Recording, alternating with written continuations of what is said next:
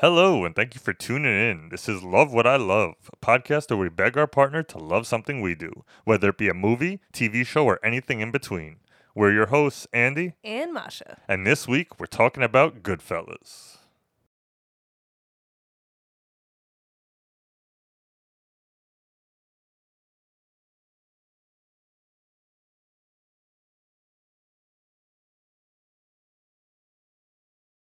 All my life, I wanted to podcast about mafia movies. Oh man.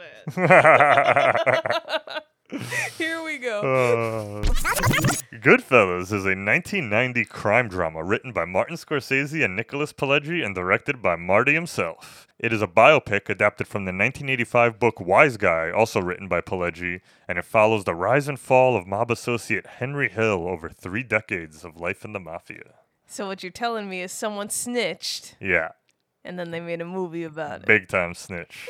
I love that was your first words. The thing started and it said based on a true story, and you were like, "Who snitched?" And I was like, It's only because we were also watching The Sopranos for the first time. Yeah, we gotta. We'll lay that our cards on the table, folks. We are a couple who's somehow made it in life without ever seeing The Sopranos, and we're finally making our way through Yeah. it. And we don't know any spoilers, so don't Yeah. go ruin it. Yeah, you don't ruin it, we won't ruin nothing. But we finished season one of The Sopranos. Love it. Can't wait to keep going. But I decided now's the time to show Masha some good fellas because it's you get such a little taste. Uh, are they good Uh, or are they not? We'll talk. We'll be talking tons. Jeez, oh man, this one, this one was a big one for me, and a big one for everybody. I mean, this movie's been talked about so much. It's very highly acclaimed, obviously. So it's like the amount of people that have covered this, whether it be critics, podcasts, YouTubers, like Right. everyone and their mother has a Goodfellas episode. So, and I've absorbed a lot of that content. So I'm gonna try my best to not like harp on too many of the obvious things that, that everyone loves about it. I'm gonna mention them, but I'm not gonna, you know, Uh-huh. I'm gonna try and say some stuff that maybe I, I don't normally always read when I read this movie. Um, but yeah, like I mentioned, the movie came out in 1990. It had a budget of 25 million and it grossed 40, 47 million. Oh wow, that's okay.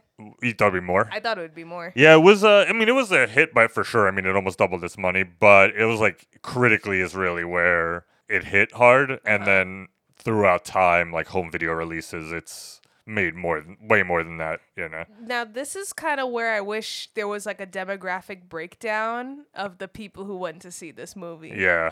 Like, were Italians watching this? Oh, I imagine they were eating it up. Are you kidding me? It was. I it was guess so. This and a plate of gabagoo. You're Again, because we're watching Sopranos simultaneously, I'm wondering if there were any. Oh, actually, in Sopranos, they do love those mob movies, but I feel like at the same time, they're kind of like judgmental on how they're depicted, you know? Yeah, yeah, that is true. I mean, I have a, I have a lot of stuff I could say though. Like, I, I have a, some bit where I want to talk about kind of this movie's like impact. Oh, cool. And Sopranos is a lot tied into that. So, so yeah, we'll get into all that.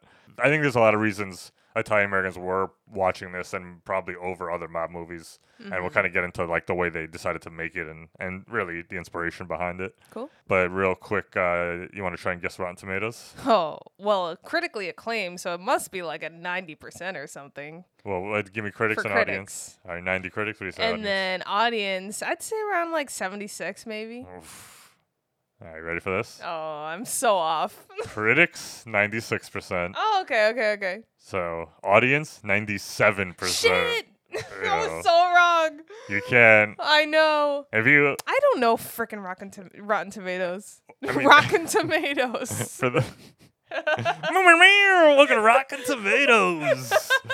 We're going to play your greatest hits from the 70s and 80s. That's great. Oh, if we don't like them, we throw tomatoes on the stage. You know how we do it here at Rockin' Tomatoes. Okay. God damn it. Uh, you did that to yourself. Yeah, I was gonna make a larger point about Rotten Tomatoes, but I've done it ten episodes already. So if you go back and listen. But it's not not knowing Rotten Tomatoes. You're not you not knowing the general consensus of people. I the also movie. the timing is weird as well. Like, can a critic go in Rotten Tomatoes and affect the percentages now of like an old movie? yes. So I think that's what throws me off because like who knows if so how many critics are going back and rating old That's movies. true. That's true. That's true. Uh, Roger Ebert called it the greatest mob movie ever made. Oh. But anyway, so yeah, all that stuff. It was had uh, award nominations out the wazoo. We're talking six Oscar nominations. Woo. We're talking Best Director, Best Picture, Oh. Best Supporting Actor for Joe Pesci, and he actually won. It's the only one they won. So they were nominated for six, but only won one. Oh, what? So Joe P- Pesci won Best Supporting Actor. Lorraine Bracco nominated for Best Supporting Actress, uh, Best Adapted Screenplay, and Best Editing. So do we know who they lost Best Picture against? Uh, I want to know who uh who Oh. stole what was rightfully oh wait, no, I do know this. Uh, yeah, I looked it up beforehand, and it was uh, uh, Dances with Wolves beat Okay. it out. Sorry, I, I do remember that. There's a lot of lot of classic upsets. I mean, if you remember, you know, Scorsese famously didn't win an Oscar until The Departed. Yeah. So his whole career was making bangers that, that were underappreciated, Mm. or maybe not underappreciated, but just not given awards. but yeah, it also got nominated for like seven or eight Golden Globes, and then also a bunch of BAFTAs, which I don't really know how BAFTAs work because that's the British awards. I don't really know why. I think this movie is just so good. Even the British were like, "Fuck it, it's, be- it's better than anything we made as a country." but yeah, it won like five BAFTAs and nominated for five Golden Globes, so it was it was wild. It's a big deal. BAFTAs are a big deal. Yeah, yeah, you, got, you love a BAFTA. what I mentioned off the top, uh, this is both based off a book, which is a nonfiction book that is basically like the story of Henry Hill. And right off the bat, in terms of biopics, as far as from everything I've read and researched and done, this is one of the more accurate ones that they've ever made, where everyone who's like still alive, willing to talk about it, has said that this is pretty much like an 80 to 90% accurate. Oh, and the only inaccuracies are stuff that they left out to make the story move faster. Mm-hmm. But like they didn't really make up anything that we saw. That was all pretty true or like a slight variation. You know, like maybe like one or two characters who weren't there were there, blah blah blah. But you also got to take that with a grain of salt because the only person telling the story is Henry Hill. Mm-hmm. So it's like nobody else, everyone else is either dead or in jail or refuses to talk. So there's no one really to corroborate his stories. And Wait, I- so who's so he's the one who's saying it's 80 to 90% true. Lem- yeah, Henry Hill's like when this movie was Okay, got finished, he said like he's like yeah, that's that's exactly true. Oh, I see. Okay. But you know, we're looking at the one guy, and it's the one guy who ended up being a rat. So it's Right. like you know, you have to like. It's very interesting because it's like trust a rat. I mean, not that you can't trust him, but you know, the one reason I do actually trust him a little bit, like based on my instincts, though, is when I watch this movie, Goodfellas. Henry Hill never comes off good once throughout the entire story. Mm-hmm. From beginning to end, he's making choices that make him unlikable, in my opinion, Mm. right till the very end, and then to where he just looks like a complete piece of shit by the time this thing is over. And so the fact that this and like the real Henry Hill was heavily involved in the making of this movie. Mm-hmm. So either he has no self awareness or he truly doesn't care about showing himself in a bad light. So just for how bad Henry Hill comes off in this movie, I'm like, maybe this is a true story Well, because maybe it's an ego thing. yeah, maybe, but like It's like I'm in the movies. yeah, I guess so. But like, really, just like I don't know. I mean, we'll, we'll dive into all this, but like, he comes off as like so like just like moralless and Mm-hmm. codeless that is just like I don't know how you could come out thinking Henry Hill is like likable. So that's why I'm like, maybe he's not. Like, I feel like if, if it came out too congratu- Mm-hmm. congratulatory, I'd be like, maybe you're lying a little bit. Now, did Scorsese need to hire extra security when he was making this movie because he was working with a rat? Nah, not that I read. I think they were fine. But yes, Nicholas Pileggi wrote this book, Wise Guy, 1985. Wise guy. Yeah. Um, What's the matter with you? sorry. I'm so sorry. I can't help it. Oh, Masha, you interrupted me over here. What's the matter? What's the matter with you? Huh? Ah, you, you told me to have the podcast. I'm talking on the podcast. Told you not to spend any money. What's that gold plated microphone using over there? huh?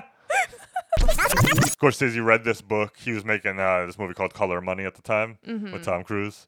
Even though Scorsese is known as the mob guy, he didn't really make mob movies. Like, you know, like this was kind of his first real one.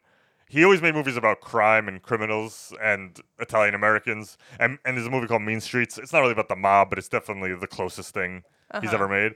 But he always kind of like purposely didn't want to make just a traditional mob movie because he he knows like that's the main image of Italian Americans out there, like in pop culture. He needs to do good to his people. Yeah, so he was just like, why? He's like, I got, I have a million stories I could tell, you know, about Italian Americans, and he's proved it by Yeah. telling them.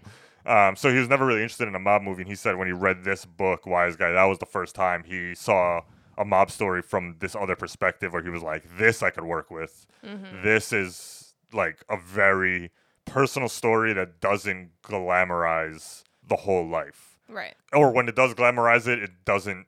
It never tries to show you the other side of that and how that quickly turns. So even when stuff is going good, it shows you that it doesn't go good forever. So it's like, And you kind of have to work to get to that good. Yeah. Even when the work doesn't really, yeah, yeah, exactly. it's not pretty. So he, it, uh, that was like his inspiration, and like the way Nicholas Pileggi tells it, like he called him on the phone and was like, you know, they, like he was talking for a second, and like Martin Scorsese said to him, like I've been waiting to find your book for a very long time.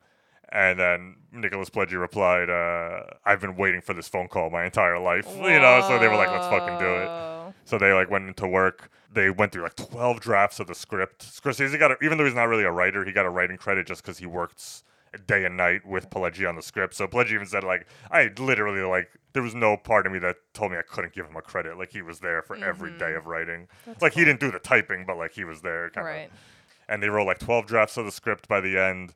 Uh, they did a really cool thing where after they cast it, they basically did like full rehearsals of the entire movie, and he let the cast go crazy on improv, and then he basically took what he liked and then wrote that into the script. That's awesome. So the script's full of improv, but the movie was so like intricate that you they weren't improving on set. You know, it was like they did it all yeah, beforehand. the and then- table reads must have been so yeah, so so like a lot of the stuff like Pesci like Pesci uh, like the funny like a clown like that was improvised, but Right. it was improvised then written down and then rehearsed over and over and over and over again. Yeah. But you know, so it was improv in that sort of way.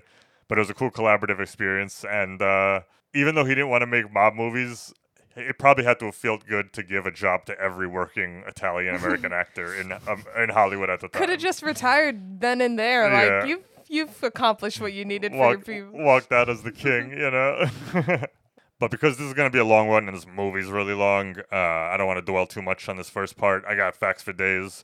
I also did tons of research about the real life versus the movie. So at any point you have any Ooh. questions, feel free to ask those. That's cool. So Masha, what was your what did Goodfellas mean to you before we watched it? Oh my god. Well, first off, I've been t- talking to you ab- about this for years, mentioning that there was one time in my college class, in one of my cinema classes, I Uh-huh. saw the beginning of a movie, Uh-huh. and I, I explained it to you so many times, and I was like, "What is that movie? I want to. I wanted to watch the rest of it. It was this movie." What? How did you explain it to me? the intro it was like a kid looking out the window and he sees some crime going on and i think uh, Alright. robbie's in it Wait, it who's was Robbie? mad vague robert de niro Yo, half the podcast you call him Bobby. The other times you calling him Robbie. Like, yo, you need a you just stay consistent or call him De bobby Niro. boo I don't. I I vaguely remember that, but also I don't know. My brain's so literal. When you say the beginning of the movie, I'm picturing them driving in the i car. know yeah So I'm just like beginning of the movie. i guess kid- i i guess what really stuck out to me was him like looking at the mobsters across the street when he was young Yeah. But anyway, that part stuck out to me, and I've been wondering for years what that movie was, and it was this movie that we saw the intro to. That's awesome. Um, so final, like my life is complete now. You know, like it's I'm good. I feel Ah, great. nice. Um, I- like in terms of like figuring out what that movie was. Yeah. But other than that, obvious like you can't go through life in America and not know like he have heard of Goodfellas For before. sure. I just didn't really know what the story was. Mhm. And I know it was directed um, by Martin Scorsese. I knew it had Robert De Niro in it. I finally know where Ray Le- Liotta is from. Yeah. Yeah. Cause like I re- I don't know if you know this, but there was this mm, uh, show that came out with him and Jennifer Lopez a few years ago. It was like Shades of Blue or Mm. oh something. yeah, yeah, yeah. And then everyone's like, "Oh my God, Ray's like in it with Jennifer Lopez." And I was like, "Who the hell is this Ray guy?" Oh, that's you know? hilarious. No, he's, yeah, he's he's had a pretty good career after this, but this was definitely what put him on the map. I think it Mm. was like his fourth movie. He was real young. Uh, yeah. Um, so now I know where, you know, he comes from. But other than that, like I didn't I could connect that it was a gangst like a mob mob movie, but I really uh, didn't know anything about the story that it was based on a true story for that matter. Yeah. And I just knew I would be watching it eventually with you. So yeah, yeah. that's really it. Oh, that's crazy. so you De Niro, slightly mobbish. Yeah. Did you even know Joe Pesci? I did not. Wow. That's Yeah. crazy. How, is, how nuts is it? This is the same year as Home Alone. it, that is nuts. And the only reason I know that is because when we did Home Alone, you mentioned that. Yeah. And honestly, like it would have been a surprise if you didn't mention it on that podcast. I would have been like, "Oh my god," you know. That's crazy. Yeah, this like this put Pesci in the line. yeah. So now I understand what you were talking about before when you were like, "Yeah, he's not," you know, he wasn't going crazy for that role or like trying to. Uh, what would he golf in between? What was that him? Oh, and uh, yeah, yeah, yeah, and uh, Home Alone. where Yeah. he would like he would make the call time later so he could golf in the right. morning. And yeah, shit. yeah. I totally understand why he was doing that. Or was just like, I just made the most epic movie with the most famous filmmaker alive, with the greatest actors ever. You know, fucking, Yeah. Yeah. That's But I will give it. He's great at playing angry. Yo, He is great. yo, I gotta show you Joe Pesci's rap song after this. Rap oh, song. Oh yeah, Joe Pesci has three albums. albums. I didn't know there was a third one. Third one came out in 2019. albums. Yeah. Rap all. No, only one rap song. He's got an album in the 60s he made. Oh wow. An album in the late 90s, which is where he raps. And then hmm. apparently, according to Wikipedia, an album that came out in 2019. What is he doing? Like a Frank Sinatra kind of thing? I think so. I only heard the rap song. Whoa. It's pretty wild. I'm gonna show it to you. I mean, the listeners are gonna get it right now because I throw the clips in, but it's called "Wise Guy," and it's a rap song. It's like it's like I, I imagine it was made because gangster rap was popular, and they were like, "Well, he plays gangsters. Wouldn't it be funny if it was like gangster rap instead of like gangster rap?" Oh my god. You know. It's no good. it's, not, it's all right. I'll, I'll put it this way: it's no good, but it's not as bad as you think it is in your head. Yeah, it's not like Tom Hanks' son. It's rap. Uh, yeah, it's more like it's not. I don't know. I don't even know who. Okay. But okay. it's it's oh, like Rodney Dangerfield did a rap once called Rodney's Rap. That's as bad as you think it is.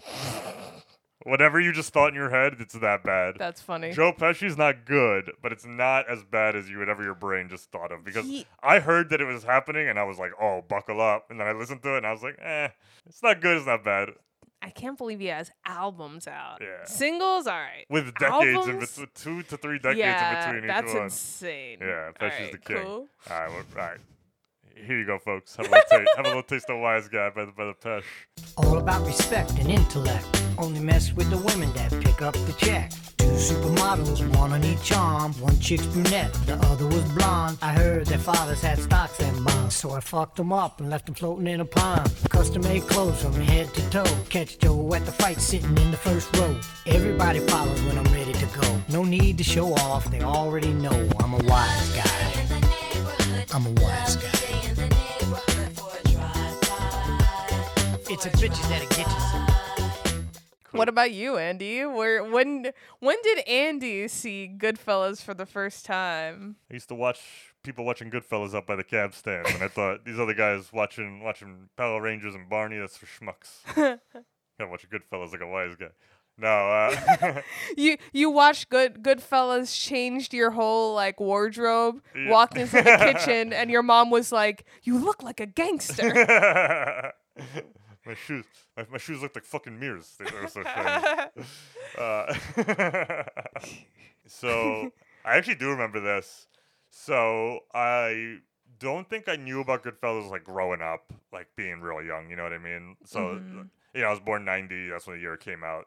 So I don't really remember it, but right when I was 12ish, 2002, Grand Theft Auto Vice City was coming out. That- That, was Okay. the sequel to Grand Theft Auto 3.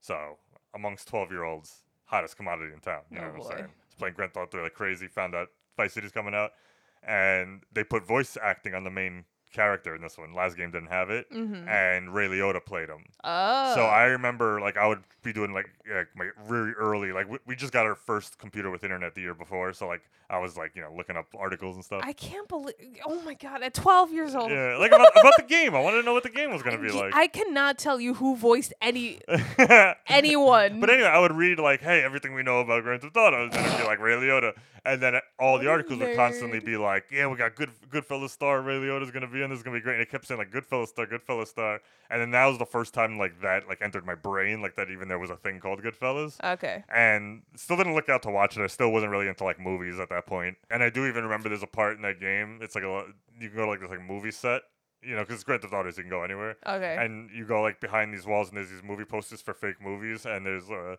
a movie poster that has three dudes on it it's called bad fellas and, and i remember i was like That's funny. ah you know I got it um, That's cool. yeah yeah so then so then it was a couple of years later when i started just like i, I mentioned it on the king of comedy episode where i just like kind of started watching tarantino movies which then made me learn about other filmmakers and then that's when i learned about scorsese and then that, i watched goodfellas around that time so around 14 15 And I, I, can, I truly remember being like, this is the most badass movie I've ever seen in my entire life. And I didn't follow it at all. Like, I truly didn't follow the storyline when I was 14 or 15. Yeah. Like, I remember thinking for a couple of years, probably until my 20s, when like, I actually like, sat down and watched it again without like showing buddies as a teenager, that this was like a very complicated movie, like plot wise. And it's, I think it's just because it moves fast. And as a kid, I wasn't really like ready for that kind of storytelling. Mm-hmm. I was, I I was used to a very traditional Hollywood movie where like everything that is set up has a, an ending. And in this movie, you don't always see the ending. And it just jumps past it in time. And you have to like put it together in your head.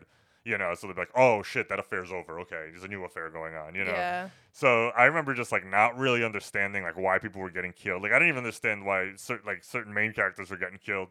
I just thought it was badass. Like I was like I never heard, saw something this crazy, this funny. Like the cursing, the the violence, everything was awesome. And I definitely liked it for like superficial reasons. And then over time, and that was the same reason like I loved Scarface at that age. Like it was just like a badass movie. And like when you, I was a 15 year old boy, you just thought it was cool. Like look at all the cocaine and Yeah. and guns and women, oh, and the killing. This is cool.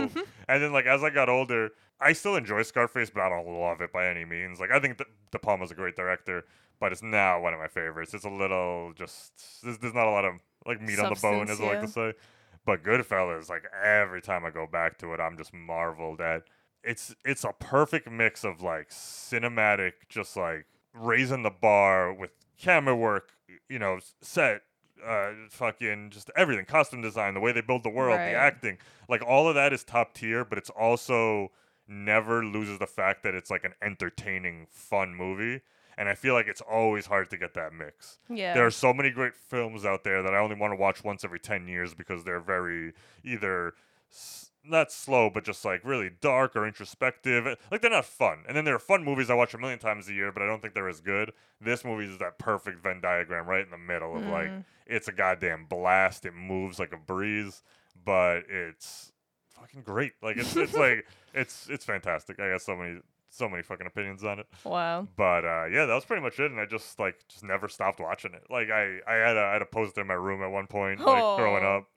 It was just uh, it's fucking awesome, That's great. I love that. and I think I loved it so much for some weird reason. I just never got around to watching the Sopranos, and like now that we're watching it, Uh, it just like every time we watched an episode, I was loving. I'm loving the Sopranos.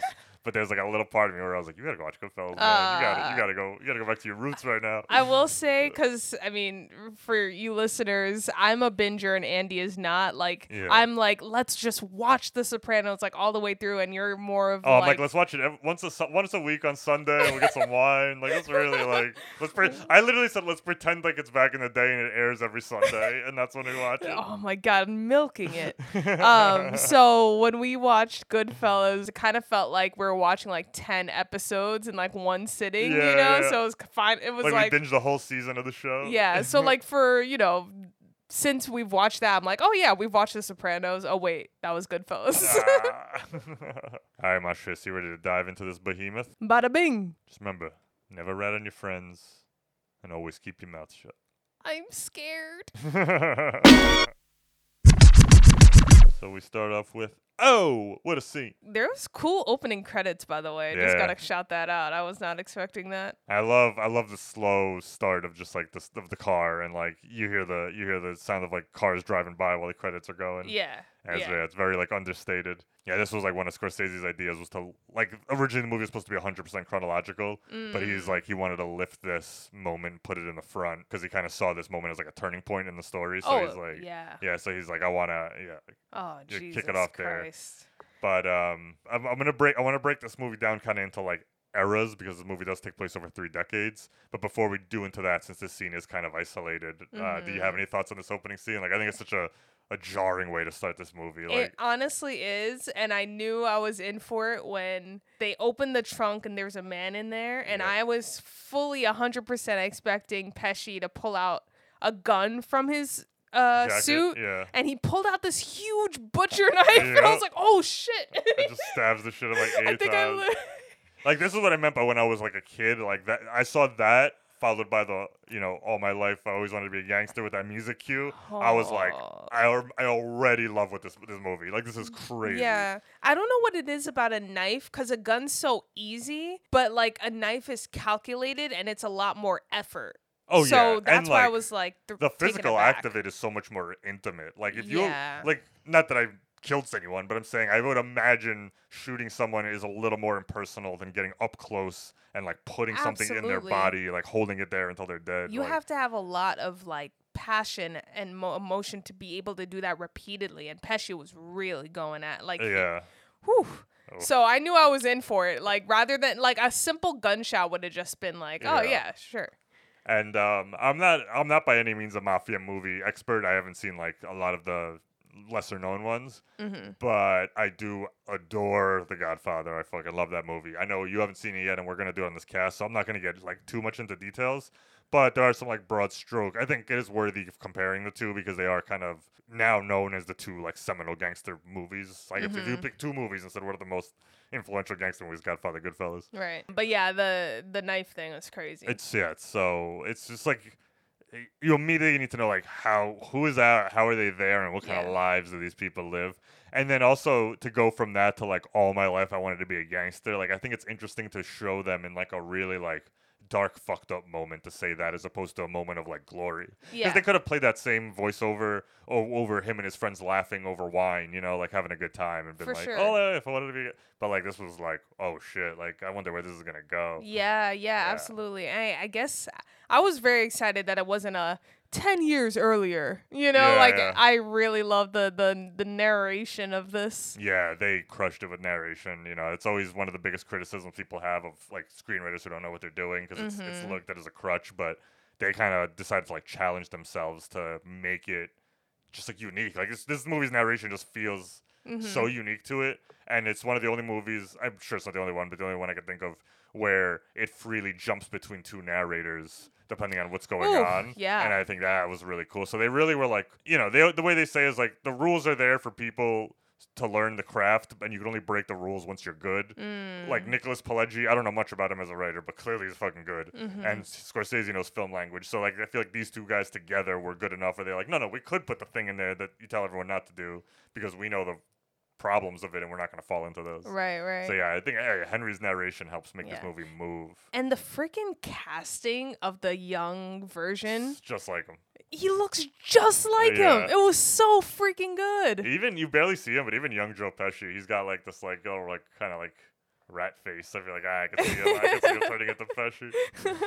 I I was blown away by that. Yeah. And I was so, you know, so, sometimes when you're in the young version, you're kind of like waiting or like, all right, let's get to the adults here. Yeah. I was very like involved. In, I know. I, yeah, I was like, I was like, I could watch this movie. Like, Yeah. you know, it's just like it's all young Henry Hill. yeah, this pre- they should have made like a prequel on the side, you know, If, like yeah, I mean it's too late for this actor, but if this uh, Sopranos prequel works out, maybe we'll get a good film. nah, it would be stupid. um but i i really did dig the um sort of origin story here Yeah. because it's really like he's looking at his life in the inside with his parents and you know his house and he just wants better and he wants to be like respected and have money and like what if if his parents aren't offering him that life he's gonna go find that life somewhere else and they like welcomed him with open arms the mob. Even though they were totally i mean they're criminals but it kind of felt like you were rooting or i was at least rooting for him to like you know be welcomed by this community That's why this, his movie's oh, it's so good. I think it's like paced in a way where it's so fast moving and so so many cuts and so much music cues and people dress nice and, and people laughing. It like the movie sweeps you up into this lifestyle the same exact way it's happening to Henry Hill Mm. to the point where I find it so easy to go on this journey with him, where like you all you're seeing is all this upside and it looks so fun and nice and like you as a viewer is like, yeah, this looks great. Like Yeah. who wouldn't want this uh, be a mobster? and he's not like doing the dirty stuff yet Yeah. And then once, you know, later on when it starts to go on the other end, you feel that too and you're just like, I want to get the fuck out of here. Like, you know what I mean? Mm. Like it's so like the the film language always puts you in like the same mindset as Henry. Like when he's paranoid, you're paranoid. Yeah. When he's happy, you're happy. Even though you don't like him, or like you know whether or not you like him, but like you know what he's doing at the end of the day is wrong. He's not a moral person. For sure. Um, but like yeah, you're just oh like oh my god, when they beat up the mailman. oh man. So he doesn't get letters from school. So that was Paulie That from was- uh, from Sopranos, one of those guys.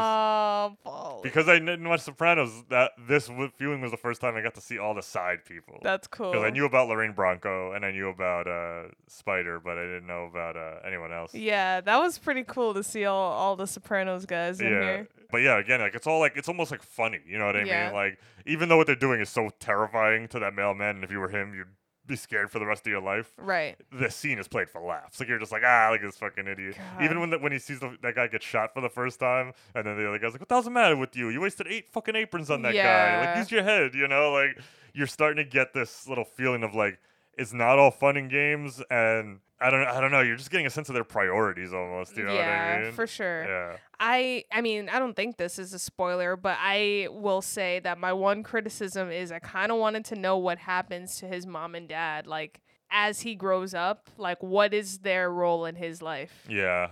I've I never really learned that much about it. I mean, I know they were around. They men- they mention them a couple times later in the movie. Yeah. We never see them, but he's like, "Oh, why don't you bring this to your mother's house and stuff like that." Right. So I imagine there's still like, it's not that they don't talk to him, but I feel like they just have very little contact. And, yeah. Like, they probably just like they know secretly what he's doing. Because yeah, it's not until we, we like his brother comes back later in the movie, but outside of that, you don't Yeah. see anyone in his family. Because obviously, you know, he's getting immersed in the mob. He's learning skills. he's building his skill set. So I, I kind of wanted or was missing a confrontation moment of sorts between him and his dad, even. Yeah. You know, like I kind of really just wanted to see that. Uh huh.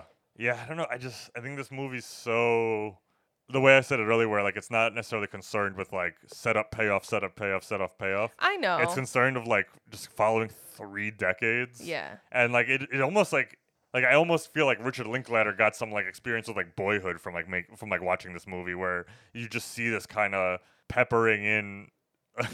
How do you just smirk? he could he could watch it a couple more times, get the pacing going, get learned You other. love like ten Linklater movies, and you've seen one you don't like, and now you're fucking hating.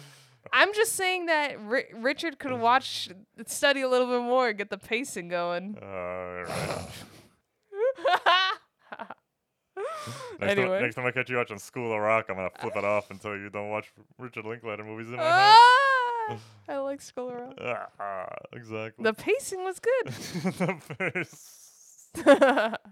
This is a nightmare. Sorry, folks. but all the way up to uh freaking Henry breaking his cherry, I thought that scene was hilarious. Yeah, yeah. Even though what he did was wrong and the reason they're celebrating is wrong, it's nice that they're all there for him. yeah. And they're like, yeah, you know, like it's such a fun moment. A little graduation present. Like. Freaking Robbie, Bobby, Robert De Niro, There it Mr. De Niro, I'll call Oh, him. De Niro. Mr. D. This guy's cool. Jimmy. Yeah. Oh man, Jimmy's. He gave it away to 100 just for keeping the ice cubes. I cold. I like this. I mean, clearly no adults or kids wear like pockets anymore, so Yeah. I, I kind of appreciated the the side pocket there for him to slide cash yeah, into. everyone got you got just sliding hundreds everywhere. Is he an Irishman? Oh yeah, he's part Irish. Ah. Yeah, he says it a couple times in the movie. Wait, so is this a se- is the Irishman a sequel to the Goodfellas? What's happening? First of all, there's no movie called The Goodfellas. Oh. it's just Goodfellas. Uh, no, it is not. oh, okay. it is not. That's also a true story, so that would be weird. Oh, because I was like, oh, is this Robert's life later on? no, All right. But it's it's all weird coincidence too, because De Niro's also mostly Irish. I think he's like 25% Italian. He's just played so many Italians in movies that Oh, everyone, everyone thinks he's like the ultimate Italian, but he's like mostly Irish. I mean, and also his last name is De Niro. Yeah. Oh, what's the world coming to? Uh, but yeah, throughout this young part of his life, he's breaking his cherry. What I like too is uh, him meticulously going through Paulie's um, like system of working, the way he doesn't use a telephone. Mm. So if, if you want to go talk to Paulie, you gotta like send someone to his house. He talks to them, then you go to an outside line, you make the call, Yeah, yeah. and uh, and just kind of like systematically going through like the rules of like being a wise guy and, and all this stuff. You know how Sopranos uh, is that kind of opening statement in the in the pilot where Tony's saying like, you ever feel like you got to something right towards the end where he feels like he's kind of the, the kind of the thesis of the show is like he feels like he's in the last line of the mafia. Like the mafia is Uh-huh. pretty much over. All the good years are behind them, and like you know, it's kind of like a, Right. this like struggle of like why is why are we even still doing this kind of thing. Okay. And I I think that's where a lot of inspiration from this movie came from because I think this movie is 100% chronicling thematically the end of what being in the mob like meant Mm. and the way they show that is like this Paulie in the beginning. This is all very old school. It's 1955, like no telephones. Mm. Everything's kind of just like roughing people up on the street and like taking liquor. Like it was like very like innocent style crimes. Right. And then throughout this whole movie, we see like the next generation who aren't as concerned about rules and and order and respect, and they're all a little bit more violent, a little bit more crazy because they grew up in this life. And then the crimes get a little crazier, and then the sentences get a little crazier. And like, so I think this is like a perfect precursor to Sopranos, also, where like we're kind of seeing the mob that we see in when he's in the beginning. To me, seems very Godfatherish. Mhm. It just kind of seems like that life of just like respecting guys, throwing cops a little money, selling cigarettes on the street, like not harmless, but not quite like organized crime the way we think of Mhm. it. And then by the end of this movie, like everything, everything is different. Yeah. And so it's it's like you're you're almost like stepping back and seeing the whole bigger picture of mob, the mafia in America. for for sure you're going from like protection and like i don't know goods to like cocaine so Yeah, yeah, exactly. yeah And uh, the the is actually about that too. Like a big plot line of that is the next generation wants to sell drugs, and, and Mm. Marlon Brando's like, no, we don't. Like drugs are forbidden. Like that's right the, I, like the second we bring drugs in, we're going to jail for life. Like it's it's, so freaking weird i'm like yeah i'll support this version of the mob yeah. but not the new generation well, it is because like it's fucked up, but like it was also it was such a different time where like if you were a small business, something bad happened, the cops might not make it to your part of town. So like Mm. it was almost like a self-imposed. Yeah, you have to pay monthly every month, but like also you did Yeah. get something out of it. You know what I think it is? I think it's because they value family and loyalty so much that I like respect it. You know, like Yeah. the mob being like, all right, yes, they're doing all of these crimes, but at the end of the day, they're like, I love you, you're my family, I'll do anything for you. I'm like, oh, well. Yeah. so why I love this movie so much, and we're uh, yeah, we're not we can't go chronological on this No. thing. I got too many thoughts. So a lot of that family respect, like love kind of stuff you were just talking about that, a lot of that kind of came out of fiction Oh. when because the Godfather at that that movie and that book were so popular, it actually like borderline influenced the way people acted in real life. They were emulating that movie. Whoa. And that movie is based on 100% fiction. Like Mario Puzo, like just made shit up for that book. Like he was like the Godfather. He did a little research to make sure it was like plausible, but like the families and like the rituals and all that stuff that came out of it, Mm-hmm. he made up. And then when they actually made that movie, the mob was way more powerful than it was in 1990, like in 19, early 1970s. And so the mob were actually kind of like funding some shit in that movie. And Oh, actually kind of making sure they weren't being portrayed a certain way. So they they kind of basically what I'm trying to say is like they played up a lot of that kind of like family respect, loyalty. And then why make I think Goodfellas is so fucking interesting is because this movie kind of shows you that that it is all kind of bullshit because they do show you that first half of this movie. Everyone is we're all at each other's houses. We're there for every christening. We're all there for every photos. But then they're all killing each other by the end of this. For sure. Like, by And the end of it, beating up their wives. They're beating up their wives. They're they're literally having each other murdered. They're snitching on each other in jail. Like none of that was real. Like you know, like it was all kind of. And I think that's why this movie was so refreshing because it was like an odd like. The Godfather is such an amazing movie, but it's very romanticized. It's almost operatic. It's not Mhm. you're it's not really like like down to earth about people. It's about like bigger themes and ideas. And and like it does. You watch the mafia and that, you're like, oh yeah, like the one thing that messed them up was drugs. Other than that, they were a pretty good organization, you know. Mhm. And I love it. Like I think it's like a, one of the greatest movies ever made. But I respect Goodfellas just because of its like authenticity of being like, no, that was like all outward shit. Like at the end of the day, these are all psychotic killers. and Goodfellas is like, yeah, we're gonna show you that while they will hug and kiss. Like he says so many times, like a wise guy, you would never hear anything if they came to kill you. They always came as your friends. They came with a smile. Yeah. Like they never were straight up when they killed someone. They were always like, hey, let's go do a thing. Like you know, not gonna spoil anything. We saw it in Goodfellas and in Sopranos. Hey, we're taking you to a strip club. Yeah. Bam, we whack you. Like it's never an upfront confrontation. It's always hiding behind this guise of family, friendship, love, loyalty. Yeah. It's so interesting to to see too like when the human survival instinct comes out, like when you know something's wrong. Yeah. I feel like it's it's so interesting to see that portrayed on screen when like somebody is in that position that was seconds ago so safe and so comfortable and then just all of a sudden they know that they're in danger, you yeah. know? Yeah. I love that. Yeah, it's, Great it's acting. Insane. It's so good. But yeah, after Henry grows up, then we get into kind of the next section of the movie, which I, I like to dub the good times. Yeah. It's uh, like, like I imagine Henry's. The one thing about this movie is it is a little hard to tell what decade they're in because Joe Pesci is way too old to be in this movie. That's if I'm gonna give it any criticism, and it's not a real criticism because Pesci is perfect in this movie. Yeah. But he's supposed to be like him and Ta- and and Ray Liotta are the same They're age when they're supposed to be- kids. yeah. And then all of a sudden, Ray Liotta's like 24 and Pesci's like 41. I'm not gonna lie, that did throw me off for a second because I was like, "Wait, is he supposed to be that kid?" And I finally yeah, put it it's very together. confusing and it's not, you know, at the end of the day, uh, on paper, yes, I guess it is bad casting, but because of it's Pesci and what he did with the role, I Yeah. think it's perfect. Yeah. Um, and uh, what they said, Henry Hill said, probably the biggest difference between real life though is the real Tommy was big and very scary. Like he was like 6'4", oh. and like 220 pounds. Like he fucked people up. Shit. And so they rewrote it so he'd be more of like uh, hothead. a hothead with like a Napoleon complex. You know what I mean? I mean, he Mm-hmm. was a hothead too. So the way he acted was the same. He just wasn't a small man like Pesci was. So, but like they were just like, we gotta have Pesci. So that's that's how good he was. That they were like, we don't care that you're too old, and we don't care that you don't look anything like this character. that's how fucking good you are. He brings the, as you say, he br- brought the ruckus. Is Yep. that what you say? I do say that. I mean, Wu Tang says it. I just I just say Oh. what Wu Tang says. oh no. I mean, they say bring the motherfucking records. Oh, okay. Oh, it's censored. anyway, freaking everyone should be taking notes on narration here because narration is fine, but you got to add some flavor. You got to add some pizzazz. It's got to add to the story. Yeah. When he introduces that guy two times, Oh.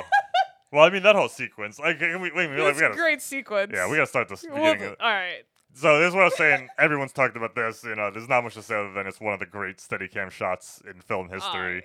I, you know me, I love, I love good camera work. I love good techniques, but when it's used to properly tell the story at the same time, Yeah. because that scene is the first time after him and Karen finally start getting along. You know, they we, we meet Karen a little earlier. They have some some rough ups. Yes, We'll- Tony's therapist. Yeah, we'll talk about her. Um, but this is the scene where like she's being introduced to the kind of life he lives, and so the camera is like her, like though because it's done in one shot. It's because it's her first time experiencing what this life is of getting in the back door, everybody mm-hmm. saying hello to Henry, him sliding money all around, greasing pockets, everyone loves you, kisses on the cheek. You know, they get a special table brought out to them instead of waiting online. As soon as they sit down, the fanciest bottle comes, and someone from the table cheers as them. Yeah. And like she, it's her getting wrapped up in this mafia lifestyle that we already saw him get wrapped up in as a child. Yeah. And by doing it in one take, it's so overwhelming to us as a viewer. We're now her. Yes. And the narration, we're actually talking about two different sequences, so I fucked up. The the part where we meet all those different Oh, people, yeah, that is a are different sequence. But I already started this, so let's just Okay. wrap it up. but because this is the first time we're getting her narration. yeah, yeah. So yeah. it's like now the movie completely switches gears to be like now we're gonna see it through her eyes and kind of experience right. like we're gonna believe why she fell in love with this life. For sure. But yeah, that first time that it happened, when it's going through the bar, and this is when we first see Henry as an adult, he's going through and showing us all the big timers or yeah, whatever. we see, and they cut through everyone's names, and they all kind of look at the camera and acknowledge it. I Yeah. love that moment. Like they, they like they, like the camera's not anybody, but like it is. You know, It is. And it's great because freaking movies these days, they just focus on the main character, a couple of side characters, and that's it. But this is actually building the world. We might not see these characters ever again, but like it makes me believe that this world exists because of all these people in it. Yeah. You know, it's not empty at all. I just feel like you could just drop it and like go to somebody else. and the fucking the names of these like we only see everybody for a fraction of a second. All we get is their name and them saying one thing. But I've watched this sequence so many times, and you could invent hours of backstory in these people just on their names. You know what I mean? Yeah. I mean, uh, spoiler alert, that's gonna be my best worst. So, and uh, what I think we'll do though is I think we'll pause and rewatch it because then on your first watch you're not gonna be able to That would memorize be- everybody. I only know one. Everybody remembers. Gotta get the papers. Get the papers. this is the best. Anthony Stabile, How you doing? Frankie Carbone.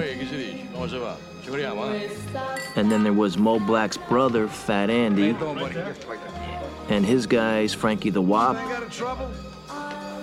Freddie No Nose. And then there was Pete the Killer, who was Sally Balls' brother. And you had Nicky Eyes. What's up, guy? And Mikey guy, yeah, I want to see him. And Jimmy Two Times, who got that nickname because he said everything twice, like. I'm gonna go get the papers. Get the papers. Oh man. Oh, I mean, props to those. Like my, I tip my hat to those actors really because I feel like they really dug into who is my character, what's their backstory. Yeah, and I just love some of them. He's like, there's Nicky Eyes, and he just has real big glasses. Like, you know, like, it's just Nicky Eyes. the nickname. It's so good. But the papers thing, it was so stupid. But uh, in in college, anytime I, I couldn't like hang out because I had like a paper due, I'd always be like, I can't hang out. I gotta go write the papers. Write the papers. and then I would go Oh my god, that's hilarious. gotta go write the papers. Write the papers. What a weird characteristic. It's- it's just- just- I fuck, I can't. make- I can't remember his first name. Oh, Uh, the actor? No, no, like his name is like something two times. Like Jimmy Joe- Two Was it Jimmy? Yeah. Oh, nice. Yeah, yeah. Jimmy two times. He got the name. and the guy who says everything two times. He got the papers. Got the papers. It's so good. And it's really like if they brought him back, it would lose the funny. you know, Yeah, like- for sure. Like if he showed up later and he's like, "Who died? Who died? Who died?" You know, you're like, ah, all right. Jimmy two times. I mean, it reminds me of all-time greatest Simpsons side character. Only ever been in one episode. Uh, his fucking name is uh, there's mafia characters in, in Soprano in Simpsons. Uh-huh. Like Fat Tony, I, I played the clip on the Baby's Day Out. Yeah. And one of his side guys, his name is Johnny Tight Lips, and his only thing is he never he'd never talk about nothing. He never snitches. So it'd be like, it'll be like, hey Johnny, how was your flight? And he goes, I ain't saying nothing. yeah, I'm gonna put best of fucking Johnny Tight Lips right now. Ah, my Jersey muscle. It's so good to see you. Did you have a nice flight, Johnny Tight Lips? I ain't saying nothing. I understand. How is your mother? Oh, hey, who says I have a mother?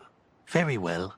Let's do this thing. Johnny Tight Lips, can you see the shooter? I see a lot of things. You know, you could be a little more helpful. I have learned that someone in this room is a squealer. We've narrowed it down to either Johnny Tightlips or Frankie the Squealer.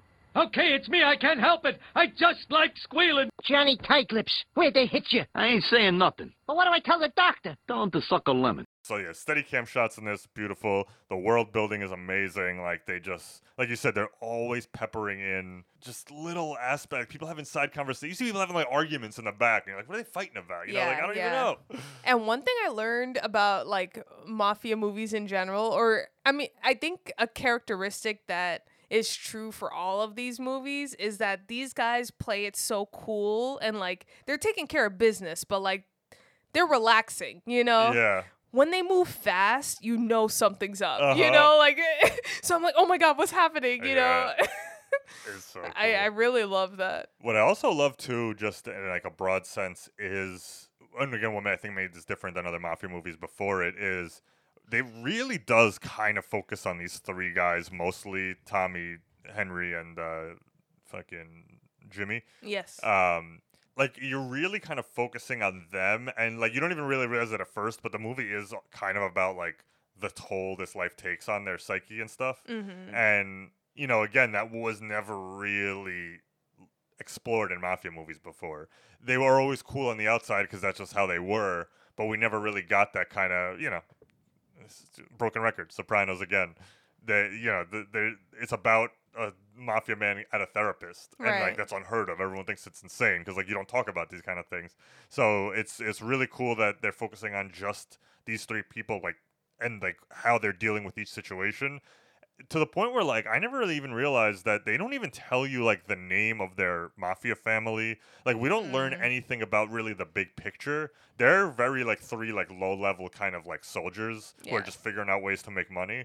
And I like that because instead of kind of glamorizing the mafia as like in, in the Godfather, it's all very much about like this is our family. There's four other families. We're part of the five families. If this person from this family is a lieutenant and he does this to us, then we have to take him out. You know, it's very mm-hmm. focused on that.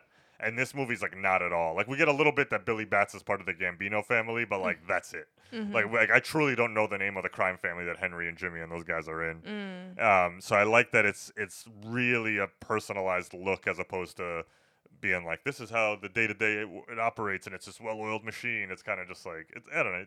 Am I making sense? Yeah, no, absolutely. I do like the big boss though. What's his name? Paulie. Paulie. Yeah, Paulie. He Yeah. I did forget though that Robert De Niro's character, uh, Jimmy, is like a little bit older than those two guys Yeah. of the main three. So Well- it was interesting to see like how he was like sort of the high I don't know, they looked up to him and then eventually they are all sort of on the same level. Yeah. You know what I mean? Yeah, yeah. That's yeah, and they, they kind of show you by having De Niro be De Niro in the opening scenes on they're kids. Yeah, you know, and they're yeah. still kids.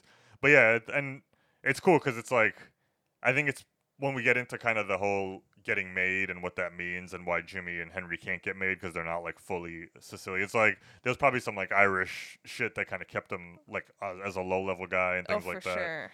Um, so yeah, that's cool. I gotta say, I fell for the funny bit when Joe Pesci was like, "Why am I Oh. funny?" Classic. I really thought he was turning on uh, Henry. that's one of the best scenes. but also, freaking Ray loves to fake laugh. Like Yeah. I was really taken aback by how much like of his laughing. It was like very like, Like very pronounced. Yeah. yeah. Like, yeah. yeah. I couldn't tell if I liked it or hated it. Like I I think a little bit of both. If I'm being All right. honest. I, I don't know if I hate it, but it's definitely something you remember. the way he laughs. but yeah, that funny. Like you, you fell for it. yeah, I, mean, it's so totally fell good, for it. Like I'll- that what that's like acting inception. Yeah, it's amazing, and like it's so good too because it's instead of like shooting it up close, he's showing you all the people around them in like a medium shot, so you're seeing everyone else kind of get scared. Also, like they're all like, "Oh shit, this is actually serious."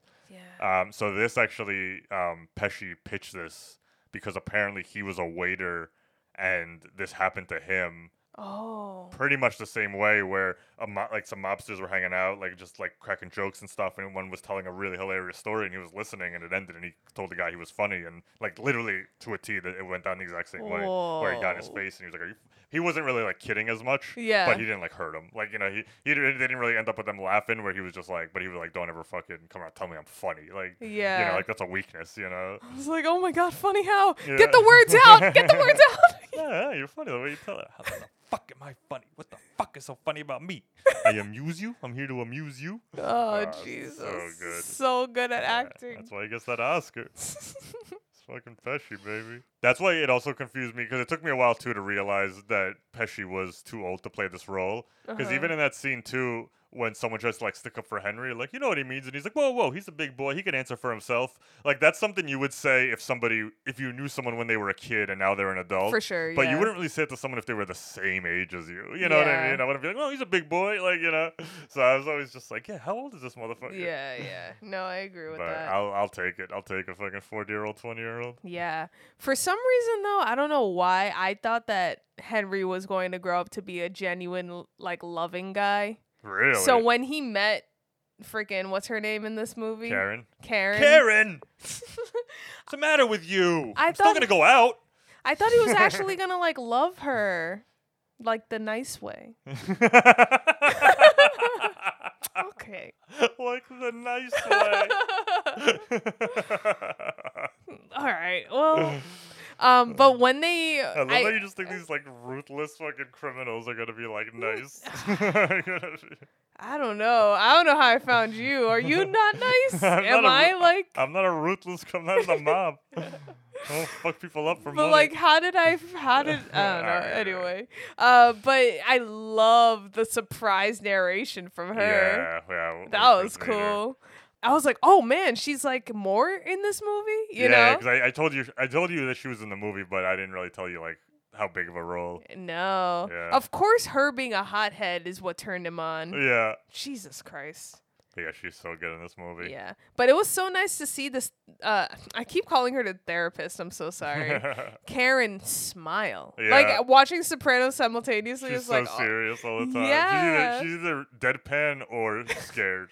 I was like, oh, this is comforting. I know Yeah. it won't last, but it's comforting. or even just like how like animated she is in this movie, because like you know Yeah. she she's playing the role of like the stone therapist on that. So for sure. um yeah, she's fucking great. She's a great like beginning like kind of matchup for Henry. Mm-hmm. Scorsese always called those actors the kids. 'Cause-. 'cause everyone else were like his friends and stuff, and like older people, so he'd be like, "Get the kids out here!" Whenever he wanted like them to. I don't know how much. I mean, he probably has a lot of power in the titles of his movies, but I gotta say, I love how straightforward his titles are. Yeah. Goodfellas, King of Comedy. Yeah, taxi driver. like it's like telling you what it is, you know. just the, Irishman. It's Oh, not this like- guy's from Ireland. It's not like perks of being a wallflower. It's like what is that about? No. You know, it's just Goodfellas. Yeah, I love it. Apparently, they changed the title because they were going to call it Wise Guy after the book. Ooh. But uh, apparently, there was a TV show at the same time that just came out called Wise Guy. Ah, nobody knows what it is. and then Brian De Palma made a movie called Wise Guys like two years before it, so they were just like, "Fuck it, was it worth it? Goodfellas is a way better name, like Yeah. because like I've heard Wise Guy a million places, like Goodfellas. Are, oh, like Yeah. I haven't heard other people say that unless it's about this. What's up, good fella? Yeah. But yeah, we're during all these good times moments, we're just seeing more crimes, more craziness. They're robbing uh fucking like the airport and shit. Like that's all whilst and it's nuts because like these robberies, they're so old school. Like they're literally just like putting guns on truck drivers and then driving away. Like Yeah. it's not like it's not these like complicated tech- technology heists that we've seen. I gotta note the racism here. Oh when yeah. when they when they pin it on black Oh, for dudes. sure, yeah. Oh Jesus Christ. they know what they were I mean. I know they're being authentic to the time, but it still hurt. it's of course. what I was saying before, I mean, this movie doesn't really challenge it that much, but we do have to acknowledge the fact that Karen was on track to sort of marry into maybe a, a fellow Jewish family or like her neighbor across the street who is sort of like on the same level of education Yeah. and wealth as her. Mhm. Um, but I do think this movie was hinting at the fact that, you know, even though he's this clean cut, nice guy, he does sexually assault her. Yep. And freaking Henry's the one to beat him up and set him straight. So it's kind of like, yes, he's the bad guy, but he's also like uh, the good guy. Yeah, and it's yeah, it's also saying that like you know you just because on the on the outside you look like you're you're a normal like good member of society doesn't necessarily mean you are. Exactly. But I love yeah they don't spend too much time on the class difference, but I just love how like it visually represents it when they're at the country club Mm. and Henry's going to put like five hundred dollars cash down and she's like no no you just signed for it here and like everyone's looking at him like what the fuck is this goomba dropping cash with this jewelry you know like he's so out of place like, even though he's quote unquote made it and he's not like a bum it's like he's still he's never gonna be in that society Right, it's, right. it's she has to come into his world he's not going into her world you know and the wedding scene like it just seems so Oh, so wild the All- wedding. all that money they were getting Nobody's gonna steal that here. I was like, yeah, they better not. when the Oh No track started playing, I don't know when it it was, might have been at the wedding. the oh no track So this, you know, the Oh No trend on TikTok, which we'll put right here. I don't know if I don't know if our listeners are are are uh They cross, know cross pollinate Jesus what the fuck I can't talk pollinating. cross pollinating with TikTok Everyone knows. Everyone's heard it by now. all right yeah we'll play it here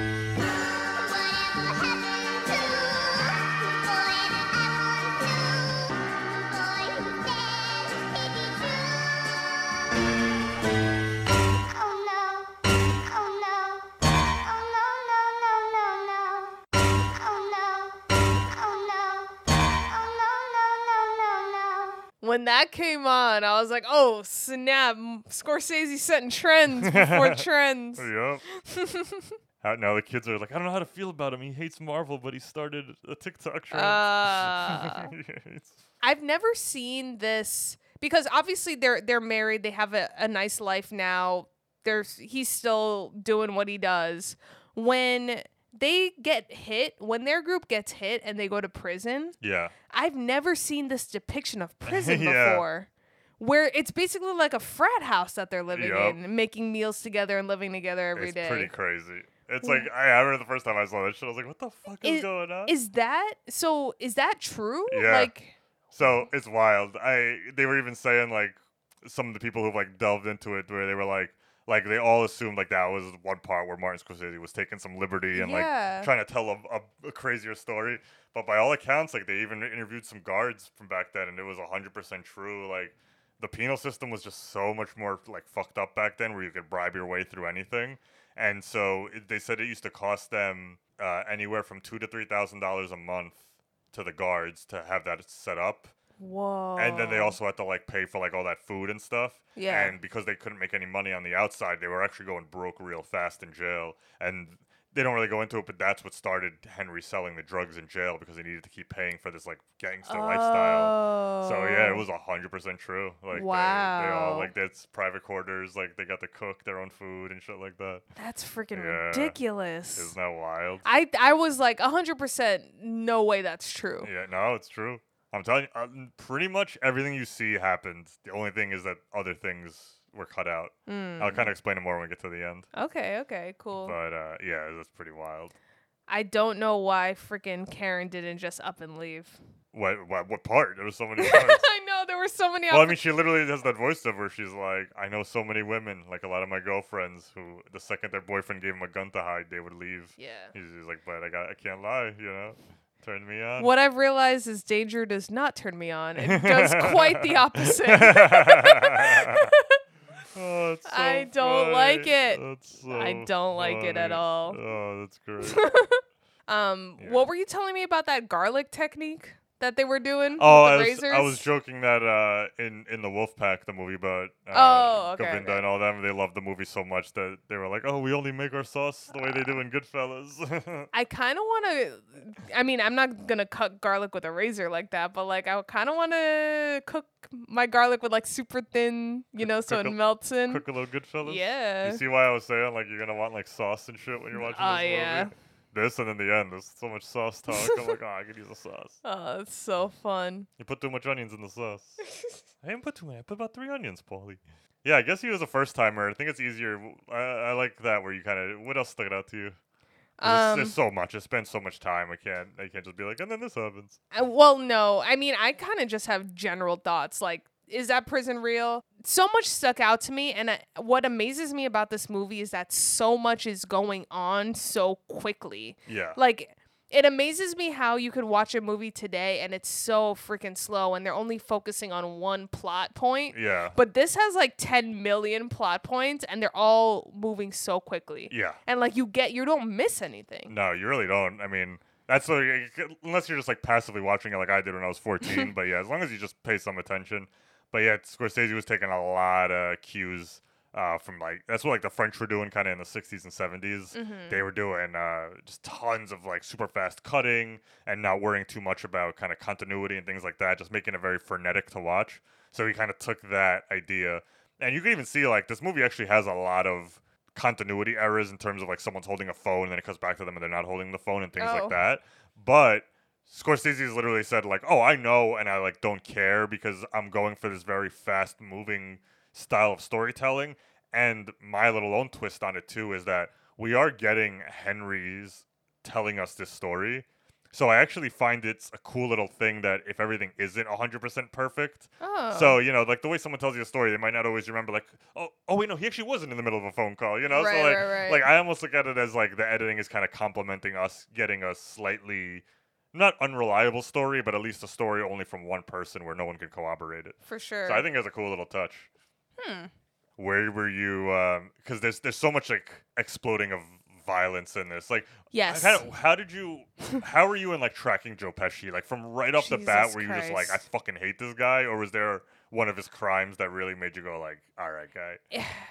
It's really it's weird because I I didn't care for his character. Like the the acting was brilliant. I'm not Yeah. saying like I don't What do you, prejudice, prejudice against Italians? but I in was this, in this day and age, you believe that? I I was oddly very protective in my head of Henry where it where that like I didn't want him to spend as much time with him Yeah. as he was. Uh huh. So I was like, "Oh man, like as long as you stay away from this character, you'll be all right." You you're, know? you're like you're like uh, Karen's mom.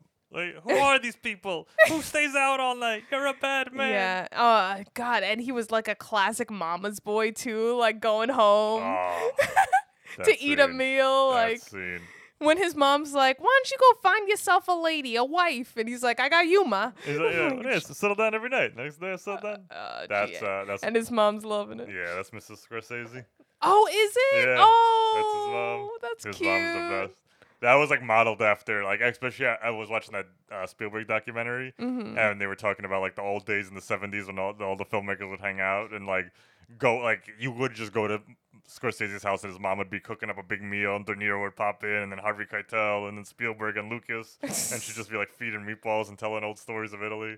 And like that's that's kind of like he wanted to he again he wanted to put like a little more human touch to this where it's like these, Oh, like as so as successful. crazy and psychotic as Tommy is he's still like a person with a mom Yeah. and like you know? And it, it like breaks my heart too sorry the, the mom just like because they say it's like three in the morning and Mm-hmm. she hears them come home and she's so excited that her son's like even in the house she just like starts cooking up this meal like you know what i mean like she- it's so like sad where like I, I bet she knows like how Oh, insane she- her son is too She freaking has but like to. she's got like that mom logic where she lies to herself she's like oh but i love my son when he comes to visit hate that. yeah but that scene is so I, ju- I just knew that what whatever bad turns that would happen in this movie, it would hundred percent because be be because of Pesci and not because of Henry. yeah I mean, not a hun- not completely yeah, I- I- true. I, yeah, I, I don't think it plays out that way, but I can see why you thought yeah, that. I mean, just from from that, what am, what's funny about me scene, Yeah. I was like, oh man, this is the guy. So when we come to another bar scene where he basically confronts this, Billy Batts. yeah, in at the bar and just loses it. scene. Jesus Oh, Christ. Dude. Now go get your fucking shine box. You Yeah. motherfucker! Like, it's just immediately. I mean, that guy was not helping the now, situation at now all. do you get why when I was telling you why it was so hard for Joe Pesci to not curse in Home Alone? Yeah. When he had to go, fucking, fucking jump. Because he just came off this movie where he like, you fucking mutt, you fucking cocksucker piece of fuck. It would be so funny if, like, in real life, he was just like, "Hello," Yeah. you know, like just super nice. He's like, Martin, Martin, please. Um, I was just looking at the script. my apologies, my apologies. You know, just apologizing All right, um, on your cue, action, motherfucker, fucker. ah. Uh, so But when yeah, the, when the whooping of Billy Batts. yeah, and at this point, so much had happened that I forgot about the opening scene. Really? You know? Yeah, nice. Yo, I just want to bring up too how much I feel like almost all impressions of Robert De Niro come from this movie. you know what I mean? Like, I don't think people were really doing like the classic Robert De Niro impression until like is- he's so iconic and all of his like movements in this is just so easy to like mimic. You know, like Uh-huh. like just the way he's like he's stomping out Billy Batts, like that angle, looking up at him with the boot. Like I feel like people do that all the time. Like, hey, come here, you, like that kind of shit. Yeah, a little bit. You insulted him a little bit, like that kind of shit. Bobby, thanks for inviting me for ice cream. Oh, it's no problem. It's my guilty pleasure. I like ice cream. I love ice cream. Ice cream's good. Yeah, but 31 flavors? This is gonna be tough. Very tough. tough decision. Very tough to do. What, you want mint chocolate chip? How about some mint chocolate chip? Bobby, I like mint, but I don't like chocolate, especially when it's in little chips. You see, I'm not sure. I, I like chocolate. I don't like mint. Mint reminds me of toothpaste. This is not what I'm trying to think about. when I mean ice cream. It's two different things. No good. It's a bad mix, bad flavor. It's no good. So, glad Bobby, ice creams. Bobby, what kind of cone are you gonna get? Gonna get a sugar cone? Get a waffle cone? Maybe eat your ice cream out of a cup? Bobby, so many choices. What are you gonna do? Try to figure it out. Waffle cone's too big. I don't want a big meal. It's too big for an ice cream cone. I a nice little treat. I don't like the cup. The spoon scraping on the styrofoam. It's no good. It annoys me. So, by process of elimination, I'm gonna have to go with the sugar cone. Give me a sugar cone. But yeah, they fuck up Billy Batts. Jesus. I thought they were gonna let it go. I'm sorry, Henry. I was such a noob. I'm sorry, Henry. I didn't mean to get blood on your floor. Uh, Yo, I just want to go back. I know we're jumping around, but back to the mom's house. The mom, the painting. The painting is the greatest painting. you got one dog looking one way, the other dog's looking the other way. The guy's like, "What do you want from me?" the best. I'm just happy that I finally understand our friend's Halloween costume from like two years Oh, ago. yeah. Buddy Alex shows up. He's the old man. He's got the wig, the clothes, and then he's got two framed. Oh no, no, not framed. Uh, two cardboard dogs looking each way. I was like, oh my. I still remember too because I called you over. I knew you weren't gonna get up, and I'm like, Masha, look at this. This dog's looking that way. This dog's looking this way. And Alex standing here like, what do you want from me? Yeah. And you were like, what? I was like, dogs. Cute. but um, yeah, I just fucking love everything about that scene. Yeah, because you find where he gets the butcher knife, the one that surprised you in the beginning. Yeah. I was "We like, hit a little deer. We gotta cut off his his alarm. What's it called? Hoof. Yeah, yeah, hoof, hoof. just De Niro, just right in the middle of eating. Their Hoof. their ability to eat in between crimes blows Oh my God, mind. so good. He just had a bloody shirt on. I hate that. Oh man. Yeah, they take Billy Batts. We also get uh fucking Spider. Uh, Christopher from The Sopranos. We get that Yeah. scene. That's where you get more just unhinged hothead. Yeah. He's so unhinged, and nobody's like willing to step up to like tell him. Yeah, I know it's insane. Everyone's scared of him. I know. What's uh? So when I said like every all this is true and they just omitted some stuff, by all accounts from what I've read, Jimmy was actually way more of like a sick fuck than Tommy was. Like in Mm. terms of being like a violent hothead who flew off the handle and killed people. I mean, we kind of see it later with how the killing spree goes on, but they purposely chose like for the film to kind of put all that focus on Pesci just because it wouldn't work as good if they were both crazy and could kill at any moment. You know what I mean? So they kind of made De Niro a little bit more cool and reserved, even though in Mhm. reality he was kind of known for flying off the handle just as much as Tommy was. So when you put those guys together in real life, that must have been yeah, it wasn't. It wasn't great. Whoa. Um, but yeah, man, fucking Christopher gets shot, old spider. Yeah, I I freaking love that he went out, you know, standing up for himself. Why don't you go fuck yourself, Tommy? yeah. Oh! that's, that's another classic. Where's the world coming to? yeah, it's gonna be. Sorry, yo, folks. We have so. I, I already put so many clips in. I know it. I didn't even put the clips in yet. I put them in later, but I already know I did it. That's how many are in there. Oh my god. But when Pesci is so good at act he we know this. But like he played it so cool. He was mad quiet, letting everyone like give off good banter. Yeah. And then he just shot oh Jesus Well, it's Christ. like I mean, because I've seen it so many times. He doesn't shoot him until De Niro really starts giving him shit. Yeah. it's like because first he gives Spider the money, and he's like, "Yeah, don't take no shit from nobody." But it wasn't until he's like, "You gonna take that? You gonna let this punk kid do that to you? What's the world coming to?" And that's when he that's when he shoots him, I and he's just hate like, "I'm busting your balls." He's like, "How do I know?" You just... I hated to see him die. Yeah. That sucked. And like like that like that happened to a T. Like like those literally they said. Marty let them improvise all that scene during rehearsals, but the only scripted line was "Go fuck yourself, Tommy," because Spider really did say that. Wow. Like in real life, and they're like, "Yeah, we got to keep that." Spider R.I.P. Yeah. All right. So this again, we're jumping all over the place, but the kind of killing of Billy Batts and these escalating violence things, I, to me, it's like the turning point of this movie of where everything's going up for these guys and everything's going real good up until, except Henry's marriage. well, yeah, I'm talking about like crime wise. Yeah. Now everything's gonna start going downhill. So I say we'll just talk about the rest of the movie in spoiler section. So Pesci gets what's coming to him. Oh, oh! First of all, he's getting made today. Uh, I can't believe he they.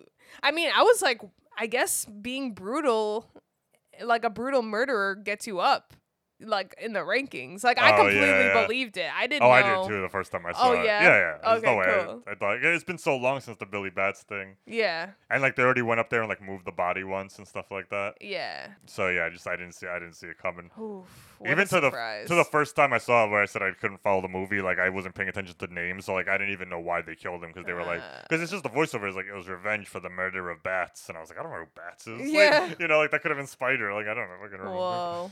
But yeah, that shit is uh that shit's wild, and then you really see the unraveling of like the one time you see De Niro like upset, like truly upset, like not Yeah. mad, but like sad. You know. That's the closest they've gone to talking about their feelings. yeah. but even just the way, like he's just like he calls so excited to find out how it went. And the guy's like, "Oh yeah, it's done. He's gone." He's like, "What do you mean?" He's like, "He's gone. He's done. You know, there's nothing I could do." And like that's it. That's all you say to like your lifelong friend just got murdered. Yeah.